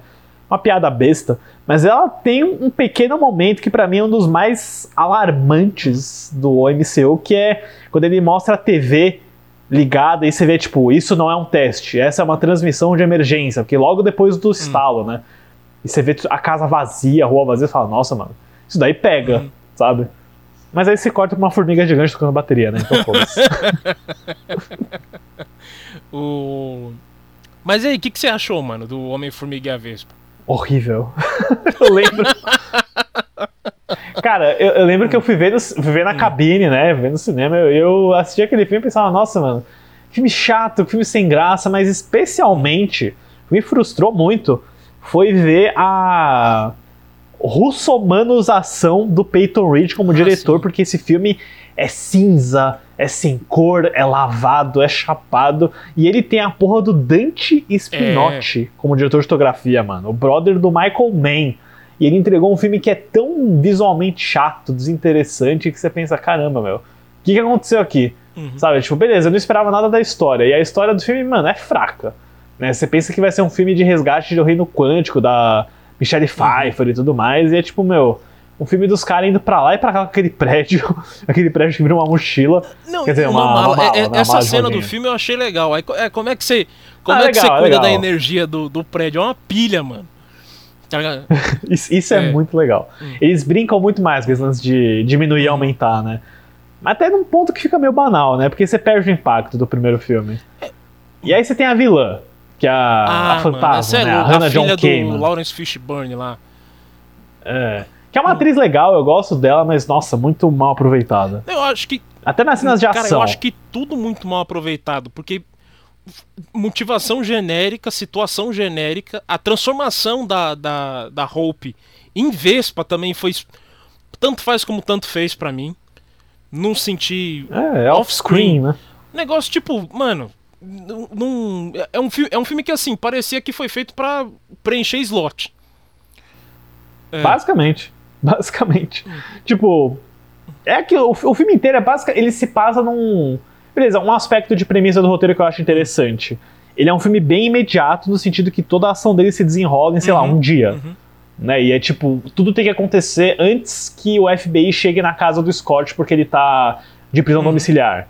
Né? Então, tipo, ah, beleza, esse aspecto é interessante. Mas tudo que rola no meio, o Alton Goggins lá, como um comerciante de É, armas, meu, pra é. que, que tem esse personagem do filme, né? É muito. E quem que assinou o É roteiro muito do chato, dois? cara. Um monte de gente. É o Paul Hum. Rudd, o... aí tem a duplinha lá que fez os Homem-Aranha do Tom Holland, que é o Chris McKenna e o Hum. Eric Somers. Ainda tem outros dois caras aqui, Andrew Barrow e Gabriel Ferrari. Não sei como, como que entrou esses dois no Nossa. processo aí. O McKay, o McKay não Mas, tinha tipo- sido chamado pra escrever a história, é uma impressão minha. Não, é que ele trabalhou Hum. no primeiro só. Nessa época, 2018, ele já tava Hum. fazendo Vice, aquelas, aquelas porcaria pra ganhar Oscar dele lá. Caramba. É, mas o filme, pra mim, eu, eu fiquei super desapontado, assim. Eu achei que prometeu muito, mas não cumpriu. É... Chegou num ponto que, assim, quando acabou o filme, eu já sabia, e até hoje é, o pior filme da Marvel pra mim. É o Hom- o Homem-Formiga e a Vespa. Eu acho que ele só perdeu o, o trono dele de azarão. ele só perdeu o trono de azarão quando eu vi Eternos, cara. Que eu falei, não, não dá pra piorar assim. Né, e- Esse é o meu bottom five, mano. É tipo. São os dois últimos Thors, os dois últimos Homem-Formiga e o Eternos. é o meu bottom five da MCU. Eu Acho que como pior, acho que por tudo que ele representa, eu coloco Thor Ragnarok, mano. Eu coloco Thor Ragnarok por tudo que ele representa, sabe? Tipo, talvez Amor e Trovão seja pior? Não sei, talvez seja, mas cara, Thor Ragnarok é um péssimo filme e as pessoas aplaudiram, então eu, eu tenho essa obrigação moral de pôr ele em último lugar. Tá certo, tá certo. Mas é ruim mesmo, é ruim mesmo, não tem jeito. As, as sequências do. De todos aí, eu acho que o único que eu, eu realmente sou o cara ponto fora da curva no meu bottom 5 é, o, é os três Capitão América. Que eu não gosto de nenhum dos três. É. Mas o. hum. Bom, eu acho os três bem superestimados, principalmente o, o Soldado Invernal. lá. punhetagem do caralho esse filme aí. É filme de espião. Ah, vá se lavar, pô. Você é louco.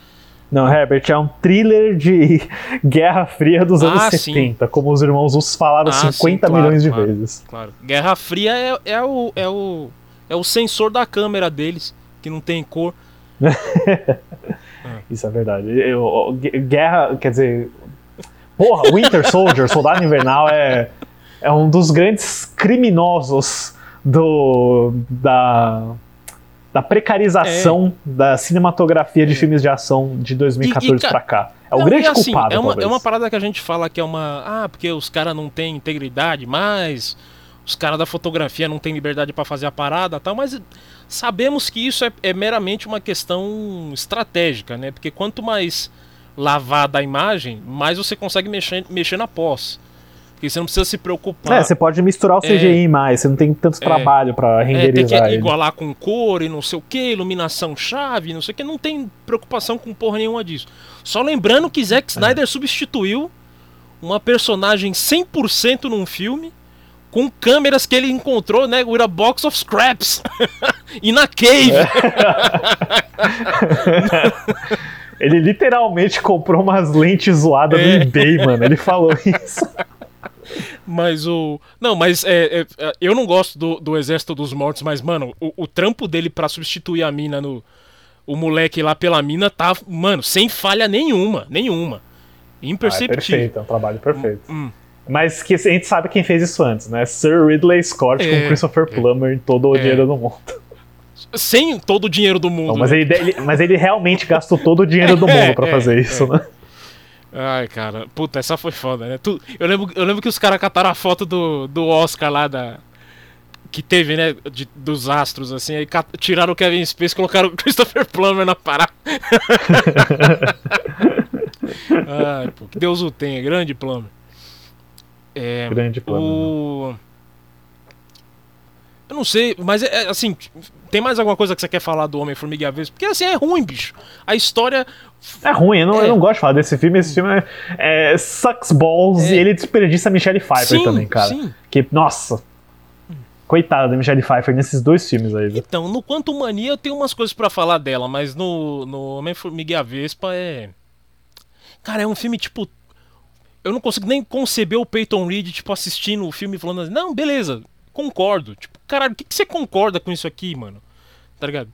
Como é que você viu esse take e falou assim, não, tá bom. Porra, bicho. Mas tudo bem. Cada um, cada um. Às vezes ele precisava do paycheck, né? Do, Peyton check? Mas aí deu bom na bilheteria ou não deu? Deu bom, cara. O Homem-Formiga e a Vespa foi lançado em julho de 2018, mesmo mês, né, do primeiro. E rendeu 622 milhões bom. de dólares. Fez mais grana do que o primeiro. É o que eu te falei. Beneficiado pelo sucesso do Guerra Infinita. Então vai todo mundo ver. E temos esse filme aí, né, cara? Então eu nem sei exatamente quando que o terceiro foi, foi anunciado. Foi um, um tempo depois desse, né? Mas a recepção crítica foi, por incrível que pareça, melhor do que a do primeiro até. O filme tá lá em cima no Rotten Tomatoes, então. Blabbles, blabbles. Mas aí que tá, aí nós temos Quantum Man... Aí que tá, o... Pera aí. O Homem-Formiga e a Vespa foi fase 3. Foi, Fase foi três, fase tá. 3, Aí- é. Que a fase 3 acaba Endgame. com o Homem-Aranha ah, na Europa. pode crer, longe de casa, longe de casa. É isso. O Peyton Reed foi confirmado oficialmente para fazer Homem-Formiga 3 em 2019. Em novembro. Pré- foi quando saiu a notícia oficial. Pré-pandêmico, Tá. exatamente. E o... E aí o engraçado é que assim, nós temos a fase 4 sem nenhum Homem-Formiga. A fase 4 nem existe direito. Então, né? O que, que é a fase depois 4? do, depois do Endgame é meio que... É a sobra, né? Tamo na sobra da Marvel aí. É a sobra, cara. Eu acho que eu. Ah, tirando o Doutor Estranho 2, né? Doutor Estranho 2 a gente gostou, foi da É, hora. Doutor Estranho 2 é um bom filme, pô. Sim, é legal. Mas o pessoal encrenca com esse filme aí, né? Porque o pessoal queria que. Ai, queria que fosse o No Way Home 2, né? Mas. Enfim, o que a gente teve foi um filme Uhum. legal do Sam Raimi. Mas.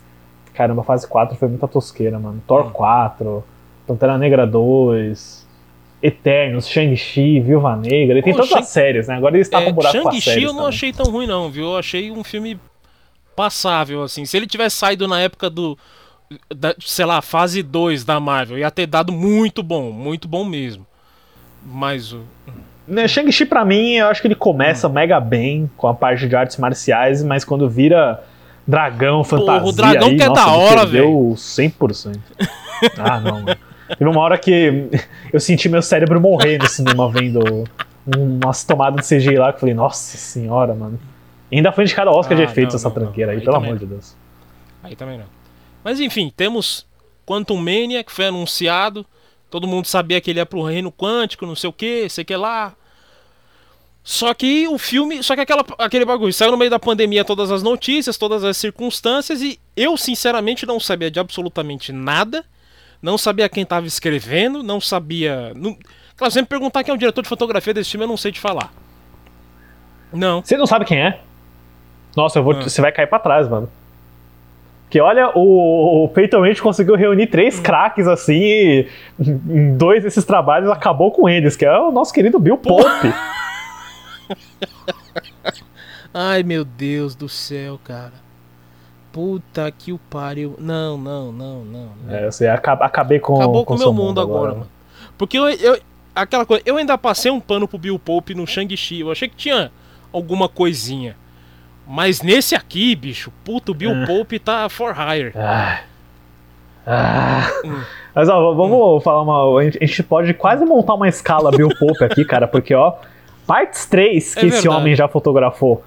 Uhum. Army of Darkness, Matrix Revolutions, Homem-Aranha 3, grande Homem-Aranha 3, Homens de Preto 3, e podemos contar The Sim. World's End, né, do, do Edgar Wright, já que é a trilogia do Corneto, e Homem-Formiga e a Vespa Quantum Mania. Pô, ele tá carimbando os três aí, hein? E, e tudo filme 3 que não foi pra locadora.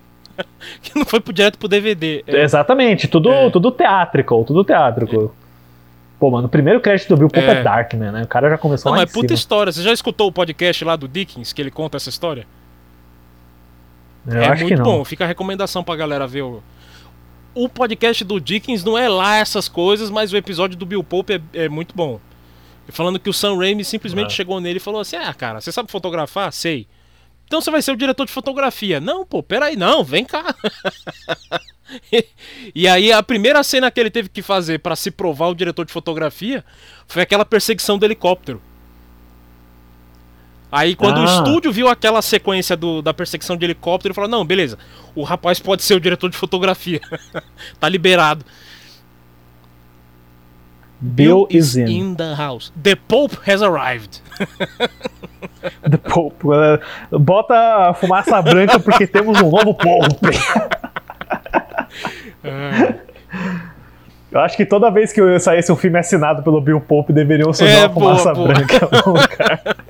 Tem um novo Pope. Não, e a galera pode até sacanear, né? O DOP, o, o Pope dos DOPs, cara.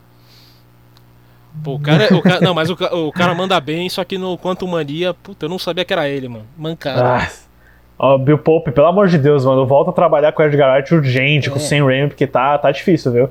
não, tá difícil, os últimos trampos dele, assim. assim, eu tenho que falar que a fotografia. Pô, e não é só com eles, viu? Porque ele também fotografou pra Elizabeth Banks, as Panteras Ah, de- eu gostei. dela. E Eu- outro eu filme gostei. bem feio. Visualmente, nossa, achei bem fraco, mano.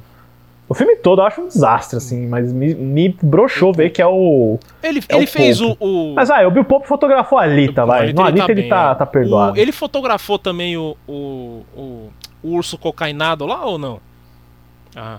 Não, não. Hum. Aliás, Herbert, você sabe como que chama o urso do Cocaine Bear aqui no Brasil? Não. Então, é o urso do pó branco, que né, eles não vão pôr cocaína no título. Mas, mas Herbert, teve. Não, calma. Te- Teve um amigo meu que ele falou, cara, eu tô decepcionado que no Brasil Cocaine Bear não se chama. eh, Prepare-se. Ursinho pó. Porra, seria ótimo, mano. Seria ótimo. Ursinho pó, Ursinho mano. pó. Nossa. Incrível, incrível. Não, geral ia no cinema assistir esse filme, mano. Ah, vamos assistir o Ursinho Pó. Bom, me vê duas meias pro Ursinho Pó, por favor. Ai, nossa, incrível, mano. Eu nem sei se esse filme vai ser bom ou não, mas. Bom, é um Não, tem muita coca, gente né? falando, tem muita gente falando que é bom, tá ligado? O- É, eu vi que é meio meh, assim, mas Meu, veremos. Não, é assim, pra mim, eu sou suspeito pra falar porque esse é o tipo de filme que tá bem no meu no meu escopo, assim. É um tipo de filme que eu piro. É um dos últimos filmes do Ray Liotta, né, cara? Ah, é verdade. É verdade. Tem um elenco interessante. Tem o nosso querido Alden Ehrenreich, né? O nosso Han Solo jovem que... É. Cara, o Alden Ehrenreich é, o, de certa forma, o Topher Grace do- da nossa geração, viu? Eu É. vejo muitos comparativos aí em Alden Ehrenreich e Topher Grace, cara. É, what, what did it was so simple? What did, what did it was so simple? Simple. Simple. Ai, genial. É, genial, cara. Mas, mas vamos lá, o, o Homem-Formiga 3. Homem-Formiga 3, exatamente. É, o hype em- com todo mundo tava gigantesco. Os rumores. é- Você lembra dos rumores de que seríamos introduzidos ao Quarteto Fantástico nesse filme?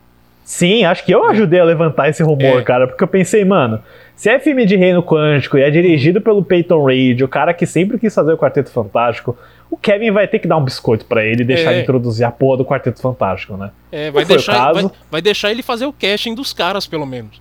Sim, eu imaginava isso também. Mas mais importante, mano, e isso é relevante pro futuro, Hum. é que, né, o filme foi todo desenvolvido durante a pandemia e filmado durante a pandemia porque ele usa muito do volume, né, a tecnologia lá do Stagecraft, do, Uhum. do Mandalorian, o próprio Peyton Reed usou ela no Mandalorian que ele dirigiu, né, ele dirigiu dois episódios da segunda temporada, mas eles contratam esse cara, o sem amor Jeff Loveness, pra É. escrever o filme. Né? E foi tipo assim, pelo que eu li, foi um dos últimos acordos fechados antes do lockdown.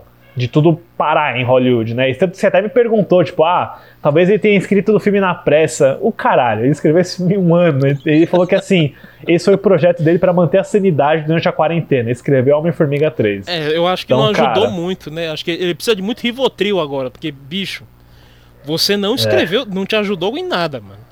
O, o- É, esse ah. filme aí, cara, ter recebido um cheque pra escrever esse filme é complicado, viu? Não, a, a questão toda é assim, como é que alguém recebe o, o, o... O foda é que ele é o único maluco creditado, e eu fico incrédulo disso, porque, meu, o roteiro é ruim, tipo, o roteiro é ruim, é ruim. Não, não, tem, não, É não tem como passar pano aqui e falar assim, ah, então, mas a direção podia ter salvado, a atuação podia ter salvado, não sei o quê. Meu, quando você não tem nada pra salvar, não salva. Entendeu? Qu- qu- Quando você tem um roteiro mais ou menos, uma direção boa e uma atuação boa salva. Agora, quando você tem um roteiro ruim, nada salva. E é o caso aqui. Eu acho que um. Acho que o. o- entregaram o roteiro pro cara. E assim, que não tô falando. Pra mim, eu, eu já adianto, ele é, pra mim ele é melhor que o Homem-Formiga e a Vespa. Só que no Homem-Formiga e a Vespa eu vejo que teve um trabalho pra tentar deixar o bagulho coeso. Nesse aqui não, mano, é tipo. Ah, vamos jogar merda na, na, na, na tela até ver o que gruda, entendeu? E. e- e, porra, é, mano, é estranho. É um filme estranho, é um filme meio sem alma, né? Sem.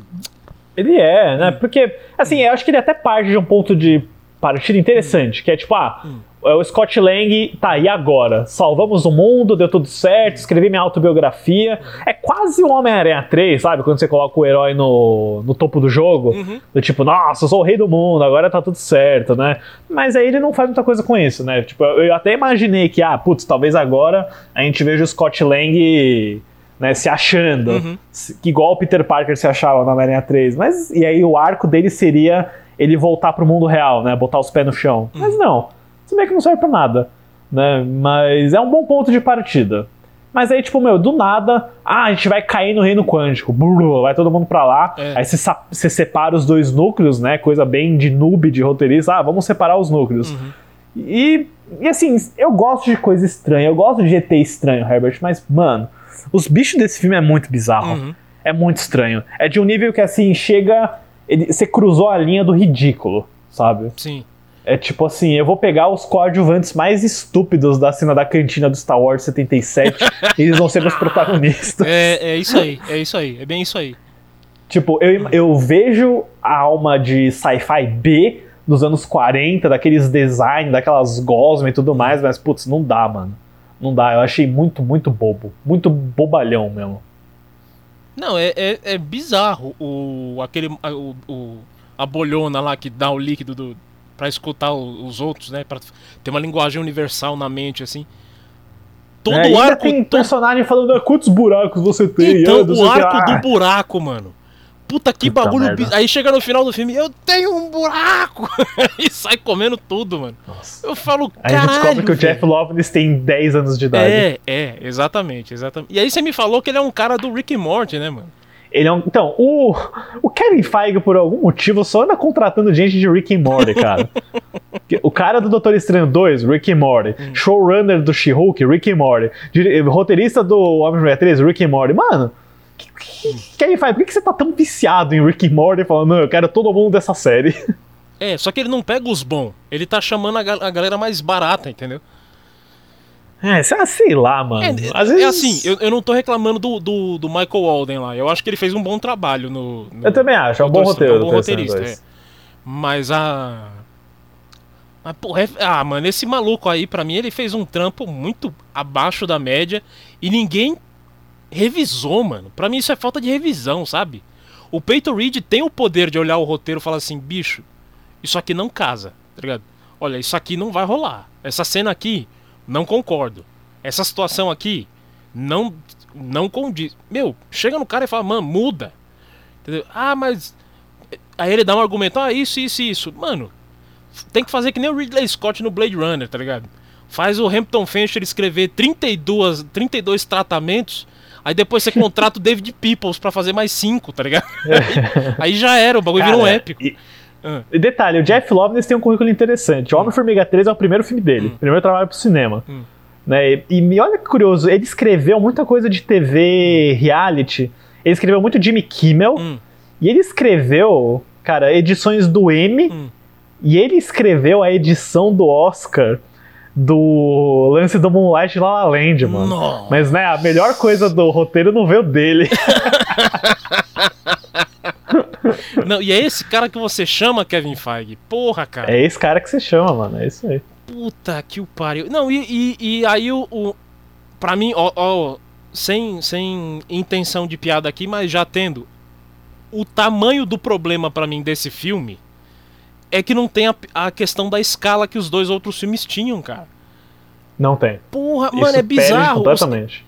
eles ficam pequenos, eles mostram de longe o Homem-Formiga pequeno. Ele fica grande, mostra ele no tamanho normal de tela grande, como se fosse tamanho normal. Aí você fala, cara, tá, ele tá grande ou ele tá pequeno? Ele tá, você não tem um em volta pra fazer. Não, tem a- uma cena, a gente até comentou que o, o Scott e a filha dele se abraçam É. gigantes, eles falam, ah, a gente tá gigante. Pô, mano, se você olha o quadro, nem parece, É. por causa do fundo, do, da perspectiva. É, isso é direção ruim, cara. É. Isso é direção ruim. É. Não, sem, sem, sem alma nenhuma esse filme. Sem alma nenhuma. Parece que a galera tá fazendo como. Sem intenção, sem nada. E, e até uma coisa que eu comentei com você, enquanto eu tava assistindo, eu, eu, eu passou pela minha cabeça várias vezes. Eu falei, meu, isso é o filme que os caras estão gravando no A Bolha, aquele do Judge Apatow. É, exatamente. Meu, é igualzinho, literalmente numa bolha, porque é tudo no volume, né, cara? É, É. tudo no cenário artificial, não, tem nada mas, tipo, construído. o conceito todo, tipo, eles pendurados no cabo assim, ah, me ajude, não sei o que. Tipo, a galera fazendo uns- uma atuação B, assim, e os caras, não, beleza, é isso. Tá show, tá ótimo. O diretor Nossa, doidão, cara, sabe? é- é- eu acho que o Michael Douglas e a Michelle Pfeiffer, eles estão passando tanta vergonha nesse filme, mano. Sim. com as caras, com as coisas que eles têm que falar, assim. ai. sério, é, é difícil, eu achei difícil. Você quer um momento, quer um filme momento mal aproveitado? Quando as formigas aparecem com o Michael Douglas lá. Ele fala, ah, formigas, né? Achei as formigas. Meu, dava pra ter feito um puta de um momento, um momento tipo homenagem Michael Douglas, Hank Pym, tá ligado? É, Não, e Herbert, pelo amor de Deus, Ah. acompanha comigo, porque né, as formigas aparecem ali porque o Michael Douglas fala, é porque as formigas caíram no reino quântico, só que como o tempo passa é diferente, elas se desenvolveram e, vi- Uhum. e se tornaram uma sociedade superior. Eu falei, que porra é essa, mano? e só que as formigas são comunistas, você fala, o que que tá acontecendo? É, mano, tem isso. Ai, meu Deus. É tipo, vai se fuder, filme. Não, e, a- e aí que tá, querendo ou não, acaba virando a parada mais interessante do filme. Agora eu quero ver isso. Não o filme que eu acabei de ver, eu queria ver as, as formigas levantando uma colônia, tá ligado? É, nossa, e isso ainda vai acontecer no, sei lá, no Vingadores 6, vai chegar, tipo, ah, as formigas comunistas É. vão destruir todo mundo. Vamos chutar a bunda do Doutor Destino, sei lá, quem vai ser o vilão desse filme. Não, o Kang, vamos chutar a bunda do Kang de novo. Você quer falar de Kang? Quer falar vamos de falar Kang, de então? Kang, vamos falar de Kang, tá mais pra Vamos falar Tang, Kang. Né? É, porque o, o Jonathan Majors, ele foi um dos primeiros caras é, escalados, né, quando saiu o casting. E- Ele, inclusive, né, ele aparece na série do Loki primeiro, mas ele foi escalado pra Homem-Formiga 3. Eu lembro disso até, porque, tipo, eu assisti a série do Loki, né, fui acompanhando por semana, e teve o rumor, nossa, rumores de que o Jonathan Majors vai aparecer na série do Loki, vai introduzir o Kang, né, e dito feito, ele apareceu. É aquela cena ele é que o tem no vil- pós-créditos ou nada a ver? Não, não, é uma outra cena. Aquela cena é continuação da série do Loki. Né? E beleza, temos aí o Kang, o Conquistador, né? Tinha até rumores de que ele ia ser o Reed Richards antes de ser confirmado como Kang.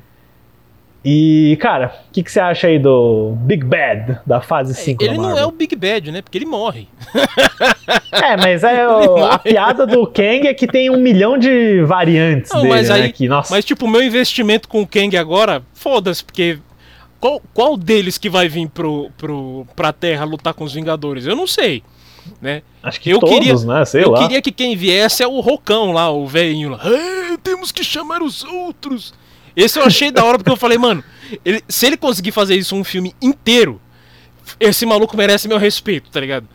Essa voz Cara, aí. assim, Hum. eu preciso dizer que o Jonathan Majors, eu gostei da performance dele no, no filme. Eu acho que o texto é muito ingrato, mas ele tem uma presença, ele é um bom ator.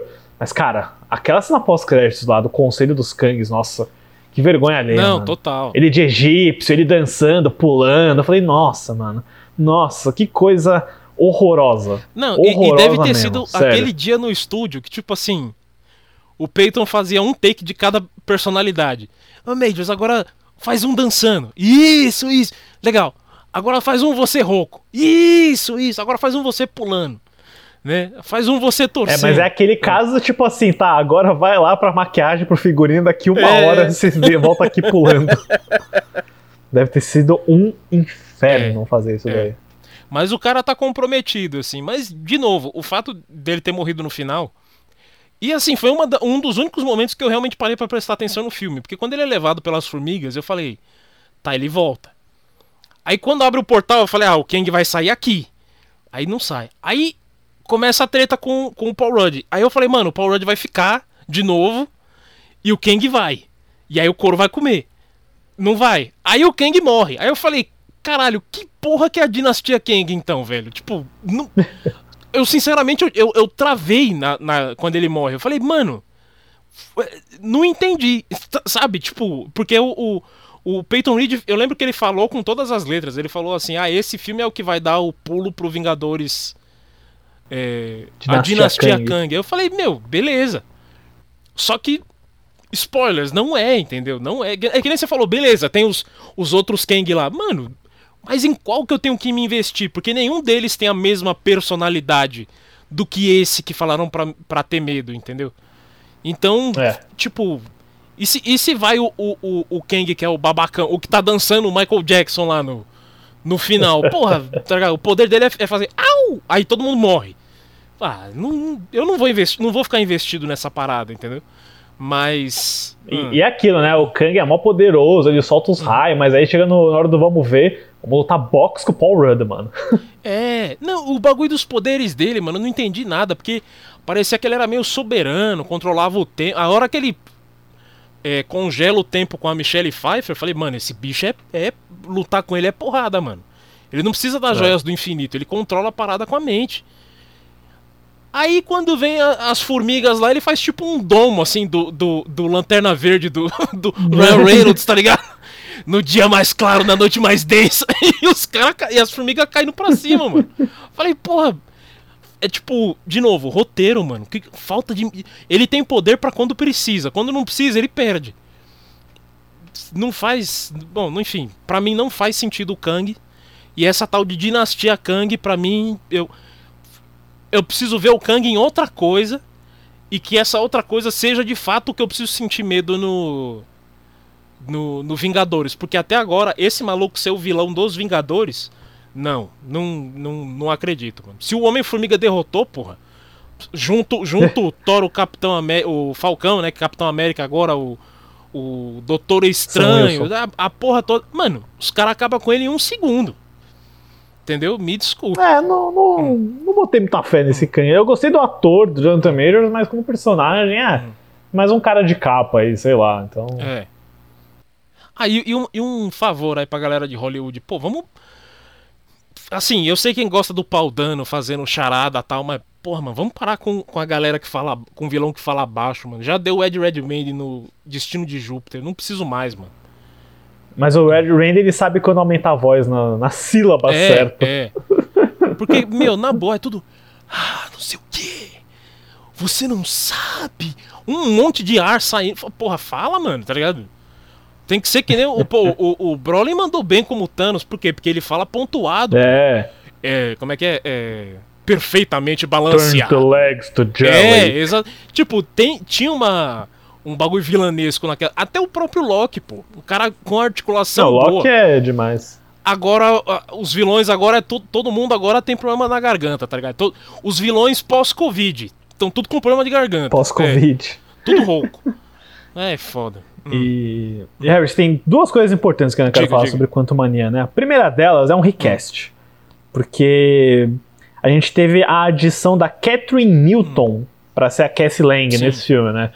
Substituindo meio que de forma meio brusca a Emma Furman, que tinha feito a Cassie no Endgame, né? A atriz até falou que ficou sabendo por notícias na internet, Mancada, assim. hein? O MCU nem falou com ela. Mancada. Mancada mesmo. E, cara, Catherine Newton tá péssima Sim. nesse filme. Sério, eu achei ela muito fraca. E olha, a gente já falou muito bem dela aqui. O Freak, a Atividade Paranormal, a menina é boa. Mas, nossa, cara.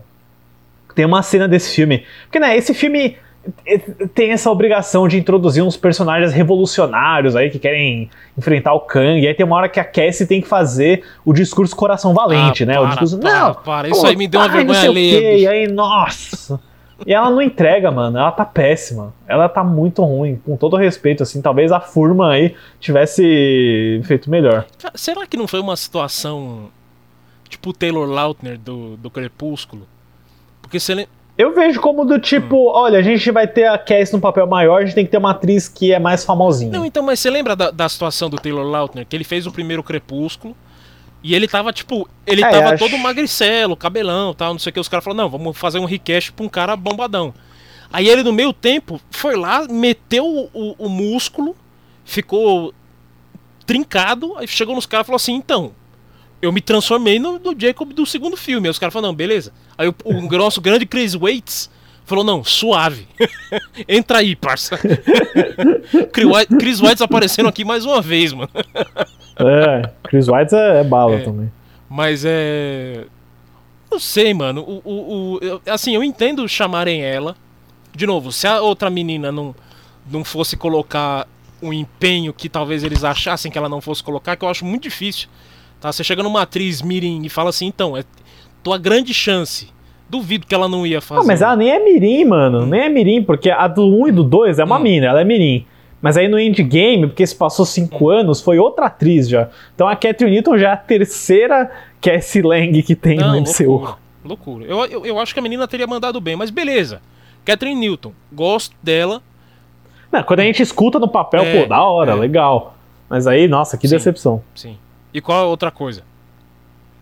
Bom, um senhorzinho redondo e Puta que o pariu! terrível chamado Ai, Modok. meu Deus, meu Deus. Meu Deus, mano. Sério, Herbert. Eu já tinha até eu- esquecido em- dele, toda- graças a Deus, mas enfim. em, em toda a história do cinema, eu, eu nunca vi, acho que, um efeito visual, uma coisa design conceitual tão ruim, tão desastrosa, tão. Tipo, mano, como que alguém aprova um negócio desse? Sério, pra mim é, é inacreditável. Porque, mano, eu acho que o Modok é um treco de quadrinho de que só funciona em duas dimensões, mano. Eu não, não vejo você fazendo isso, sei lá, em 3D. Talvez quando ele usa aquela máscara lá, sabe? Aí fica ok, mas quando eu vejo a cara esticada do Corey Stoll lá, nossa, mano, não, não dá pra levar Não, a sério. então, o, Não dá pra a levar a questão pra mim é que assim, até os quadrinhos que nem você falou. Nos quadrinhos é um rosto, é uma cabeça gigante com um corpo. É uma cabeça gigante com um corpo. No filme é um rosto esticar, é tipo um, um- é tipo uma tela, mano. É um, um LCD, tá ligado? Com a cara do com o PNG do Corey Stoll esticado. Ah, É, ainda tenho que ver a bunda É, desse bicho uma hora, mano. mano. É é- horrível. é- assim é ridículo, é ridículo. É simplesmente É, ridículo. horrível. É, é, e, e- e- e do filme inteiro, essa foi a única parte na sessão que eu tava que a galera riu, de nervoso. Tinha uma máscara e, e mostrou o rosto. Geral começou a gargalhar, mas no sentido ruim, assim, você deu uma vergonha alheia, mano. Na, na minha sessão Meu, também, é, cara. assim- na minha sessão também. E é foda, né? Porque, tipo, era um personagem que tem puta de uma história, que é o primeiro filme, ele era o, o maluco lá do, da empresa. É, o Jaqueta Amarela. O Jaqueta Amarela. Hum. Eu achei legal essa plot aí. É, é diferente dos quadrinhos, pelo que eu vi, mas eu achei super legal, tipo, porque quando você vê o. né, a, a derrocada do Jaqueta Amarela no primeiro filme, você vê que ele fica. Uhum. Que o Scott zoa Sim. com, a, com os átomos aí, né? Ele fica meio pequeno de forma desproporcional. Então, tipo, meu, faz sentido, ele virou esse treco aí, mas eu não precisava ver que, que- como esse treco era. Muito menos a bunda Não, e dele. tipo, uma cena só com o cara pra fazer um fanservice, beleza. É, Eu acho que ia ser passável. Mas quando você descobre que ele tá no terceiro ato inteiro, mano, puta que o pariu, mano. É, E que ele ainda tem Don't uma jornada de redenção pra não ser um otário. Ai.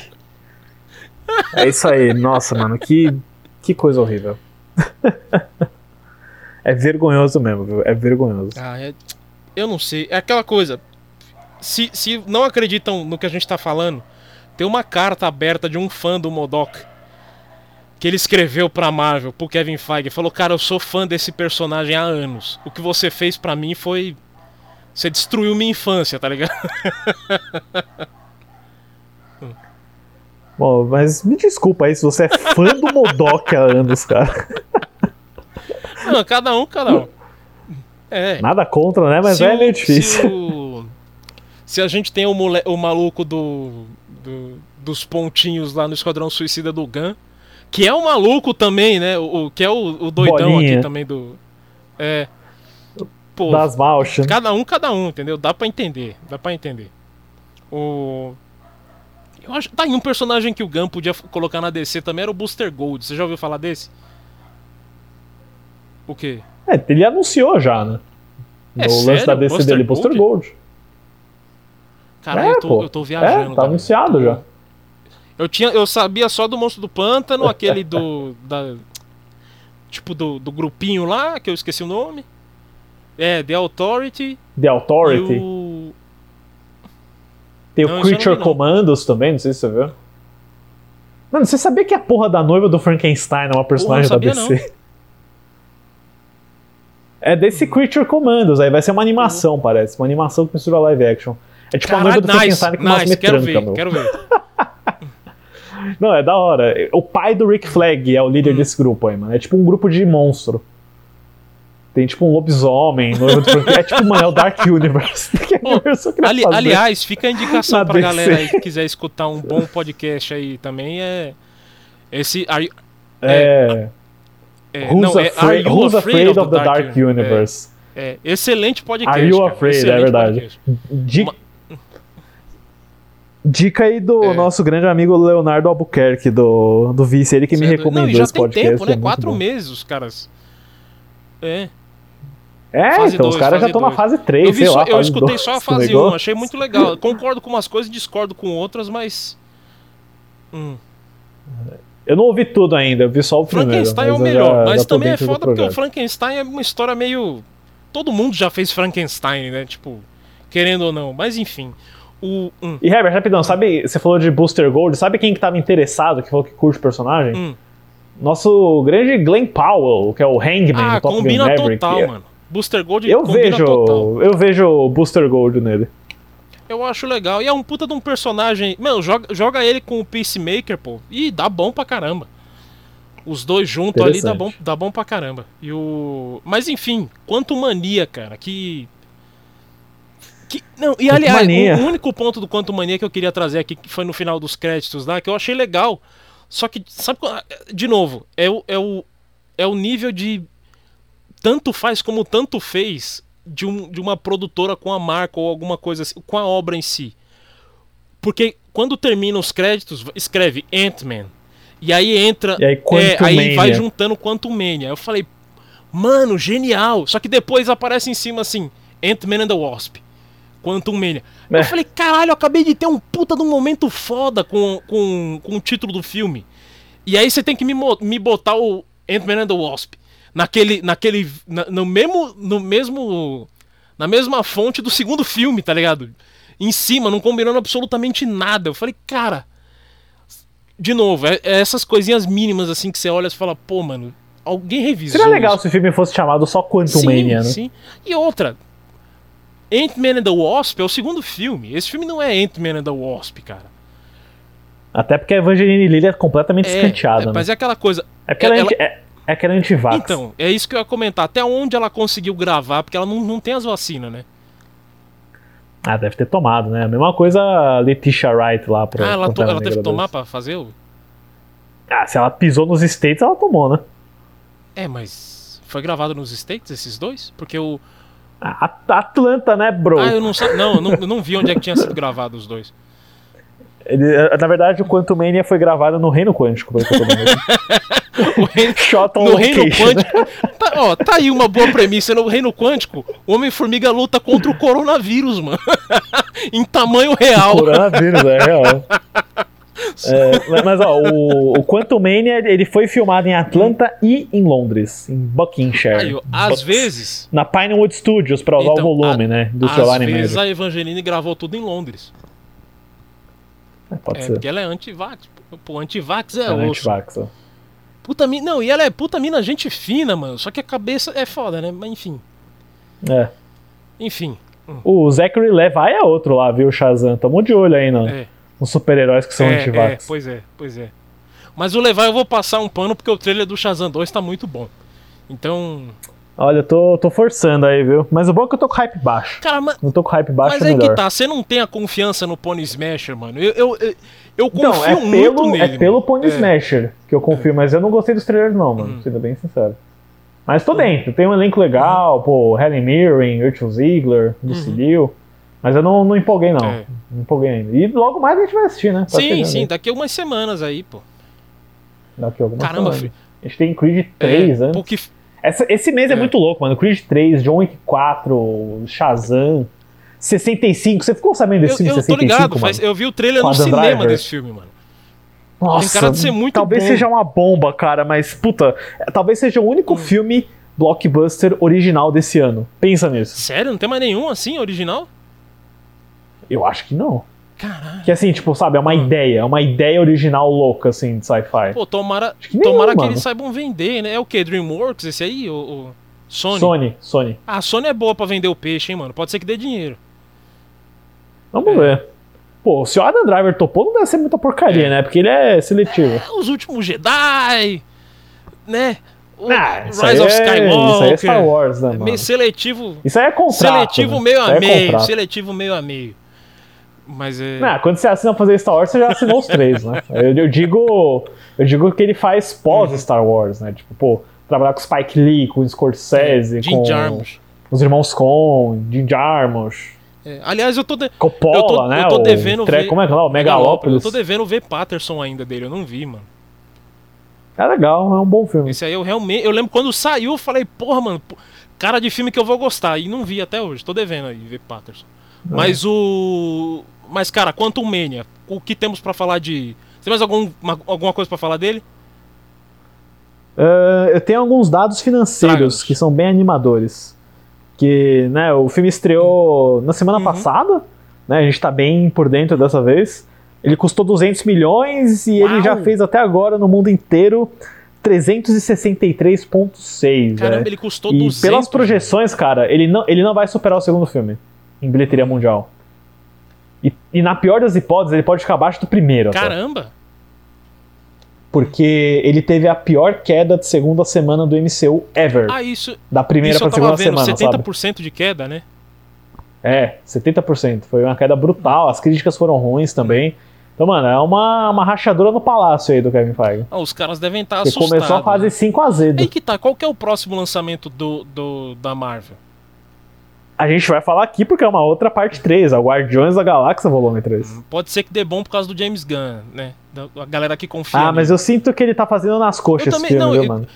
Eu sinto que ele tá fazendo de qualquer jeito Cara, eu filme. vi o especial de Natal do Guardiões da Galáxia e. Assim, não é por nada não, mas é, eu tô meio preocupado com o Chris Pratt, mano. Ele parece estar tá deprê, porra. Pois Ele é, tá mano. meio, tipo. E assim, não tô falando do personagem do Peter Quill, tô falando do Chris Pratt, tá ligado? É, dá pra ver na dublagem do Super Mario dele, né? Meu, o cara perdeu o brilho, velho. Ele tá, tipo, ele tá apagado, mano. O cara, o cara apagou, entendeu? O, eu acho que é o Schwarzenegger, mano. O, o, o sogrão deve estar colocando O ele sogrão. pra, pra apanhar, tá ligado? Chris, tá tudo bem, Chris? Mas, cara, eu não tenho nenhuma expectativa pra Guardiões 3 também, não, viu? Porque eu achei os dois trailers que saíram fracos. o 2 é bem fraco também. Eu não gosto do 2, não. Eu tenho sentimentos mistos. Eu lembro que quando eu assisti, né? A gente vai falar sobre isso. Eu gostei muito. Mas quando eu revi, eu gostei muito menos. É, o 1, Mas, um, pra enfim, mim, né, ele- eu- quando eu vi, eu achei ele meio mais ou menos, mas ele ficou num lugarzinho especial pra mim depois, assim. Mesma É. coisa pra mim, cara. Eu não gostei quando eu vi, quando eu revi, eu É. adorei. A trilha do Tyler Bates, aliás. É Puta ótimo. que o pariu. é Mano, eu ótimo. acho que. Beleza, você falou do tema do Homem-Formiga, mas a- o tema do- dos Guardiões e aquela trilha, o sacrifício, quando ele vai salvar a.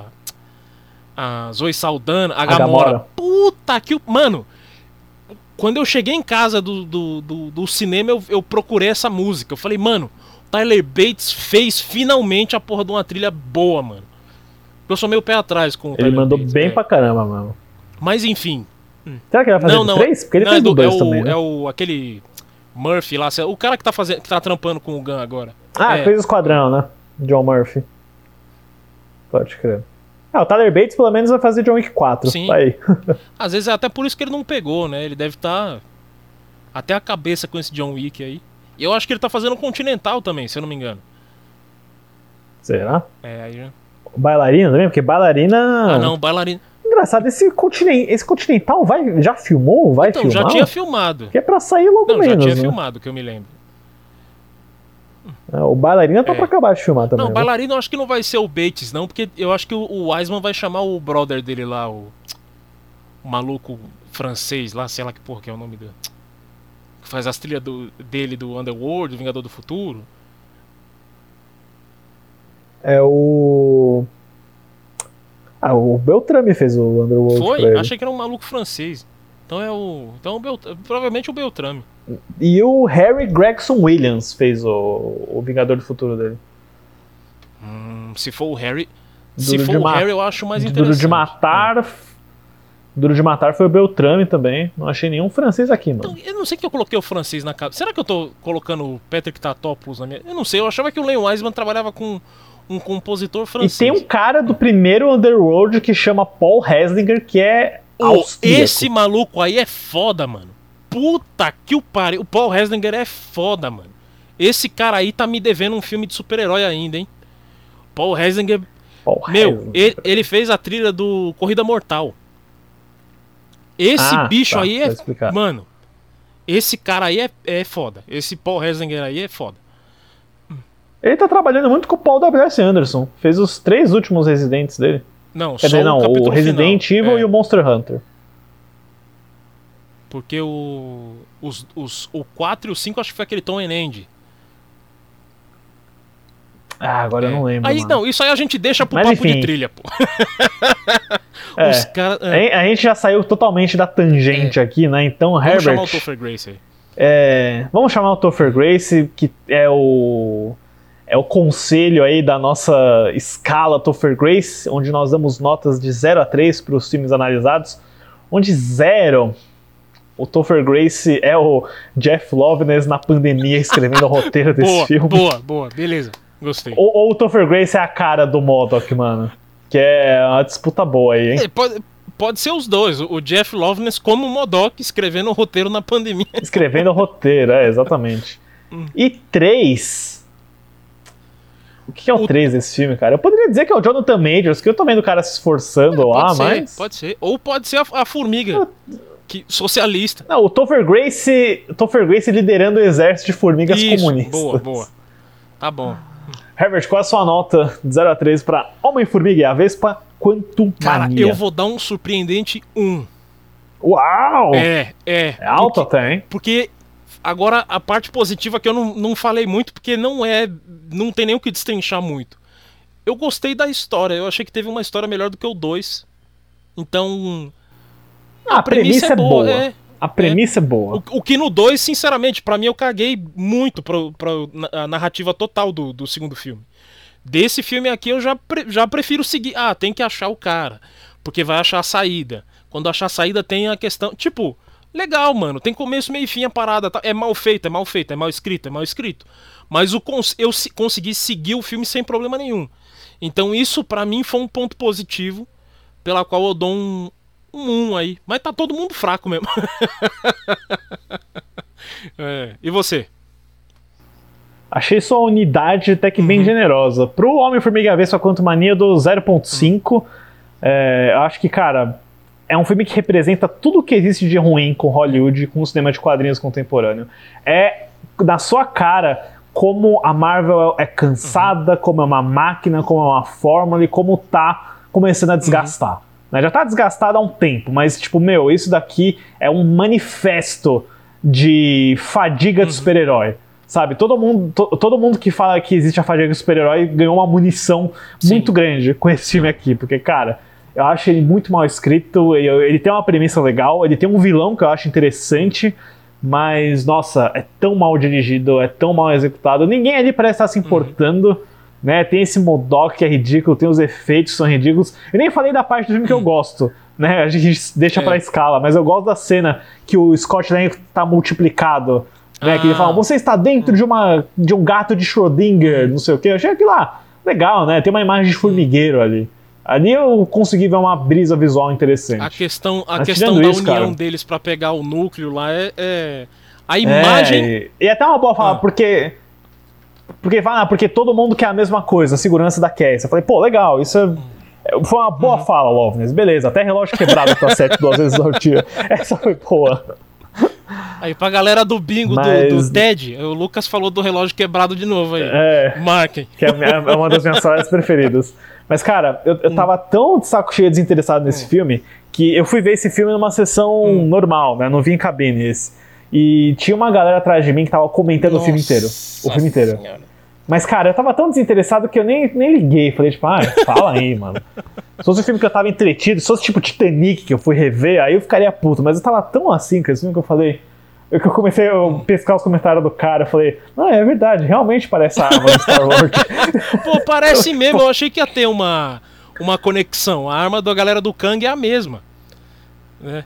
É. Hum. Mas enfim, 0.5 pra quanto é isso aí. E fica, e fica aqui nosso. Acho que é mútuo essa opinião. Pô, Michael Penha é, tá na alma do Homem-Formiga, né? Não deixem de colocar ele num filme do Homem-Formiga. É, tinha que ter. Eu acho que até a razão pela qual ele não tá, não tá bom é por causa disso, pô. Porque não temos o. Eu acho que o, o Peyton Reed quis se levar meio Ah, a não sério. precisa. Falar, não, esse filme vai ser.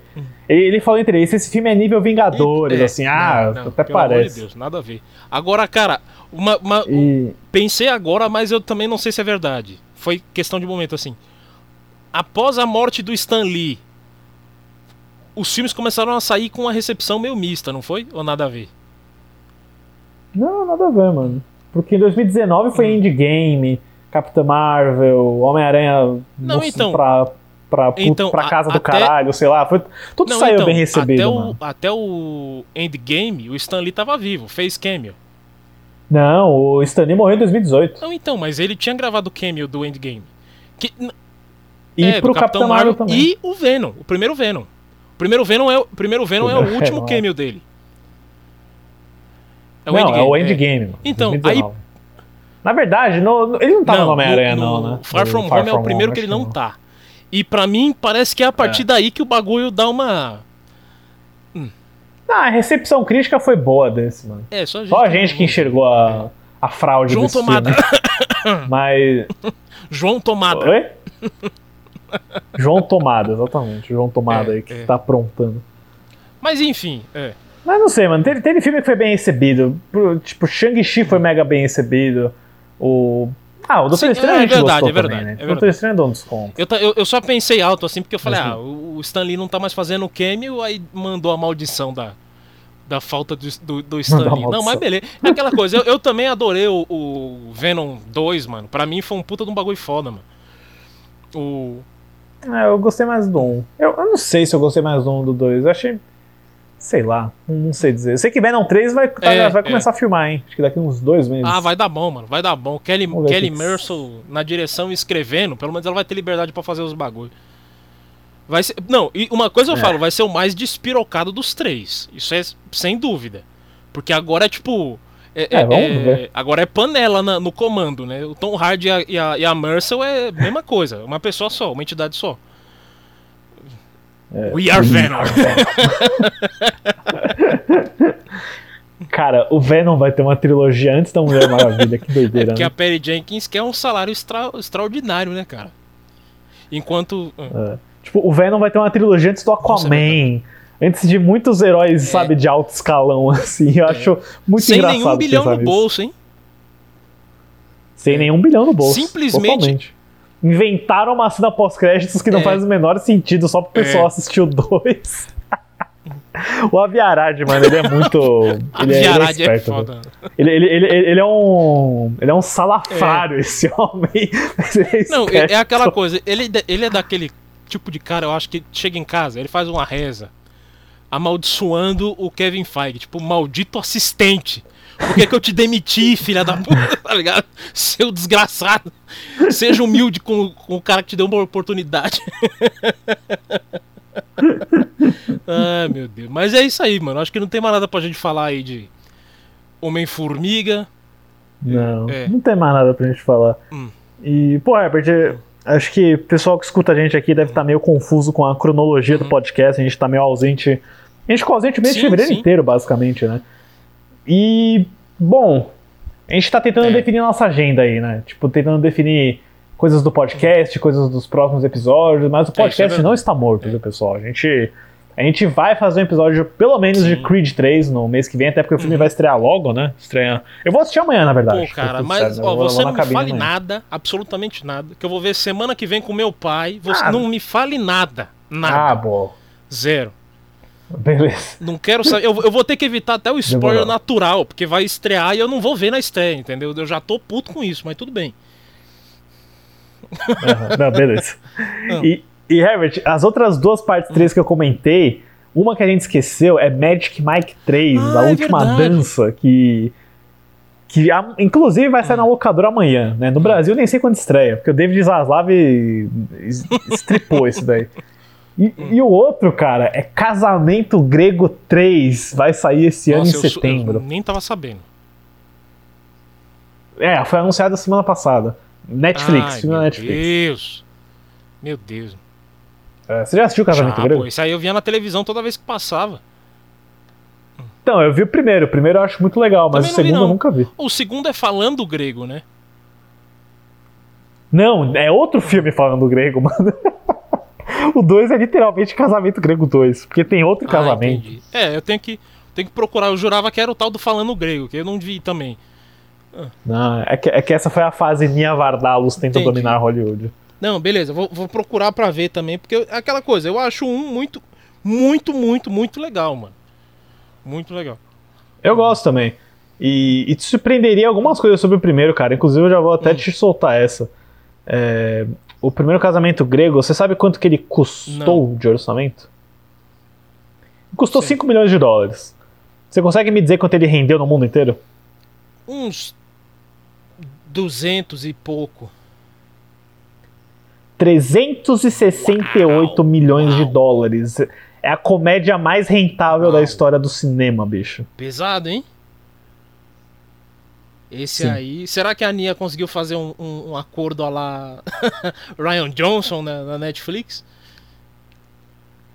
É. Talvez, hein? Talvez. Pô, ela foi indicada ao Oscar, mano. Melhor roteiro É. original, Casamento Grego. Eu não, não lembrava dessa. Foi indicada até o PGA, Caramba, mano. tá- é tipo assim, sabe quando você manja que um filme é, é bom porque é sessão da tarde e tal, não sei o quê. Mas eu não tinha noção do por fora, assim, sabe? Do- É, então, a- a- se fosse hoje, com 10 indicados, Casamento Grego tava indicado Hum. ao Oscar de melhor filme, certeza. Provavelmente, provavelmente, sim. Sim. né? Hum. WGA, SEG, Cara. PGA, você é louco, mano. É, não, só pela cena do pai já dá pra. É, o, o casamento grego é tipo o tudo ao mesmo lugar ao mesmo tempo pro, pra galera asiática, pro, pros gregos, é. Pros gregos. Você sabia, se fosse o pai dela contando, né? Você sabia que an- antes de tudo um lugar ao mesmo tempo, os gregos foram. inventaram o melhor elenco internacional. Aliás, Herbert, você chegou a assistir o Tudo em Todo Lugar ao mesmo tempo? Eu vi, eu vi, assisti recentemente. E aí, o que você achou? Eu nem vi no seu Letterbox, no seu agitadíssimo Letterbox que Pô, agora existe. Não, meu letterbox tá, tá. Agora você me colocou nesse negócio, bicho, aguenta. eu tô... Toda vez que eu vejo um filme, eu já mando uma crítica lá. O. Cara, eu achei um 5, um cinco, viu? Um... É, no, no, no letterbox, duas estrelas e meia. Ah, tá. Não achei lá é tudo essas coisas. É, eu achei que a- o roteiro, a ideia é muito boa, a construção do multiverso é muito bom. Mas, mano, os Daniels não sabem dirigir, meu. Me desculpa. É, os cara, eu, eu gosto, eu gosto do demais, filme. Hum. Eu gosto do filme, mas, cara, eu queria muito ter visto esse mesmo roteiro em mãos mais capazes. Cara, sabe quem que eu. Eu até coloquei isso no, no Letterbox. É, não, eu vi e eu discordo, discordo pra caralho. Não, discordo cara, caralho. eles são os caras exatos pra fazer esse Não, filme. não, o Neville. Dean e o Taylor, mano. Não, que ser Adrenalina. al- é, é, eles são Não. piores que os Daniels. Não, não, você é louco. Os caras são gênios, mano. com... Tem que ser alguém com muito mais experiência, mano. Hum. Inclusive, você viu que rachou a dupla, né? Neville e Taylor. Ah, faz tempo, faz tempo. Foi na o época Taylor do, vai dirigir. do Exorcismos do Vaticano, acho que foi esse aí. Que o Neville Dean quis dirigir O sozinho. Taylor. É. O Taylor vai dirigir um reboot de Hellboy, você viu? Eu vi isso, eu vi. E eu tô Ah. botando fé. Eu tô botando fé. Ah, eu Ó, não, mano. Do, do- Hellboy sem Guillermo Del Toro é golpe, mano. É isso que eu falo pra você. Nunca vai funcionar se não for o Hellboy 3 do Del Toro, mano. É que é aquela coisa, o Hellboy é um, é um personagem que fica muito bonito com sensibilidade, né? É. O, quando ele vai E com pro roteiro bruto, bom. É, com roteiro bom. Mas quando ele vai bruto, que nem. Porque nos quadrinhos o Hellboy é meio bruto também, do jeito do, do, do filme do Harbour lá, mas não tanto assim, é porque o filme é ruim. Mas eu não É. sei, eu acho que, o, acho que o Taylor tem um. Pode ser que ele traga alguma. Depende de quem ele tr- trouxer pro roteiro, mas direção eu acho que ele vai mandar bem, né? Você chegou a assistir o, o, é, é, Mãe e Pai ou não? Não, não sei o que, Que é é isso. a, que é a Selma Blair, ó, a Selma Blair aí do, do, do, do Hellboy. E o Nicolas Cage, que eles são mãe e pai. E aí o planeta inteiro, por alguma razão, todas as mães e pais sentem vontade de matar os filhos. Aí começa, tipo, uma chacina universal de querer matar os filhos. E os filhos têm que tentar se proteger dos pais. No- a trama do filme é essa. E, e- e é o- acho que é o último filme que o Taylor dirigiu. É bom, mano. É, é bom. Bizarro. Bom, do Taylor eu só quero saber de ver aquele making off do Motoqueiro 2 lá que eu te mandei. Pô, porque eu vi uns trechos Tem no falei, DVD, nossa. cara. Ah, eu não tenho DVD desse filme, mano. Porra, vê, vê no sebo aí do lado de casa, cara. lado da sua casa. É. Deve ter. Você assistiu esse documentário? Assisti, é bom mesmo? assisti, é bom. Eu não achei pra baixar, preciso procurar de novo. Mas enfim, É. é é isso aí, Herbert. É... Quando, nessa saideira aí, fala pros nossos ouvintes onde eles podem nos encontrar nas redes sociais. o pessoal pode entrar em contato com a gente pelo e-mail podcast.3edemais.gmail.com ou nas nossas redes, tanto Twitter quanto Instagram. Eu não sei se o Leatherbox é, é assim também, mas pesquisem lá. 3 é demais cast. 3 é demais cast. É isso é aí. isso aí, tá é certo. isso aí. Estamos em tudo. É isso aí. Bom, Herbert, valeu por mais um episódio. A gente, a gente tá meio incerto aí quanto a agendas e tudo mais, mas a gente, a gente vai acertar, a gente vai dar um jeito e a gente assistiu Homem-Formiga 3 por vocês, gente. É nóis. É, não precisem assistir, galera. Fiquem tranquilos. Lucas, valeu também mais um episódio. Tamo junto aí. Vamos organizar essa agenda aí. É que, galera, é, é tipo assim. Pra quem maratonou esse podcast até, até agora e já escutou tudo, a gente tava na pandemia em casa fazendo nada, entendeu? agora é. agora a vida voltou e voltou virado no girar, entendeu? Então tem muita coisa acontecendo ao mesmo tempo aí e mandar um salve também para os nossos da nossa bolha podcast, né, que é o, o pessoal do Vice, o Papo de Trilha, o era uma vez em São Paulo. Quem, quem mais nós temos aí? Eu sempre esqueço o nome de todo mundo aí. O Castback, Castback, todo é. mundo que tá por aí. É, salve Alisson. Salve, Ais. A gente Hum. participou, inclusive, de um vice há um tempinho atrás pra falar de RRR, que é um Uhum. Sim. filme bem legal aí, que tá indicado ao Oscar de canção. Dei uma, uma escutada depois. E estaremos de volta aí. Estaremos é, como é que é? é Ted will return. É, é, Lucas e Herbert will return, Will return. em Creed 3. É, tal, sei lá, talvez. ou antes. Ou antes. Talvez antes, talvez, Talvez antes. antes, Creed 3 tá perto também, É. né? Dá pra, dá pra dar uma É. emendada aí. Mas vejam, não é certeza, viu, galera? Mas a gente volta em março ainda. Relaxem. Sim. Mas, Lucas. Afinal, março é o terceiro mês do ano, é É sagrado. sagrado, é sagrado. Mas, Lucas, assim como diria o Kevin Feige, depois de ver os números. É, é que os números do Homem-Formiga é complicado, hein? É, então, É, é. O Kevin Feige, depois de ver. Um. É, não, já sei, já sei. Lucas, como diria o Kevin Feige depois de ver um roteirista desempregado do Rick and Morty? Está contratado. Continua?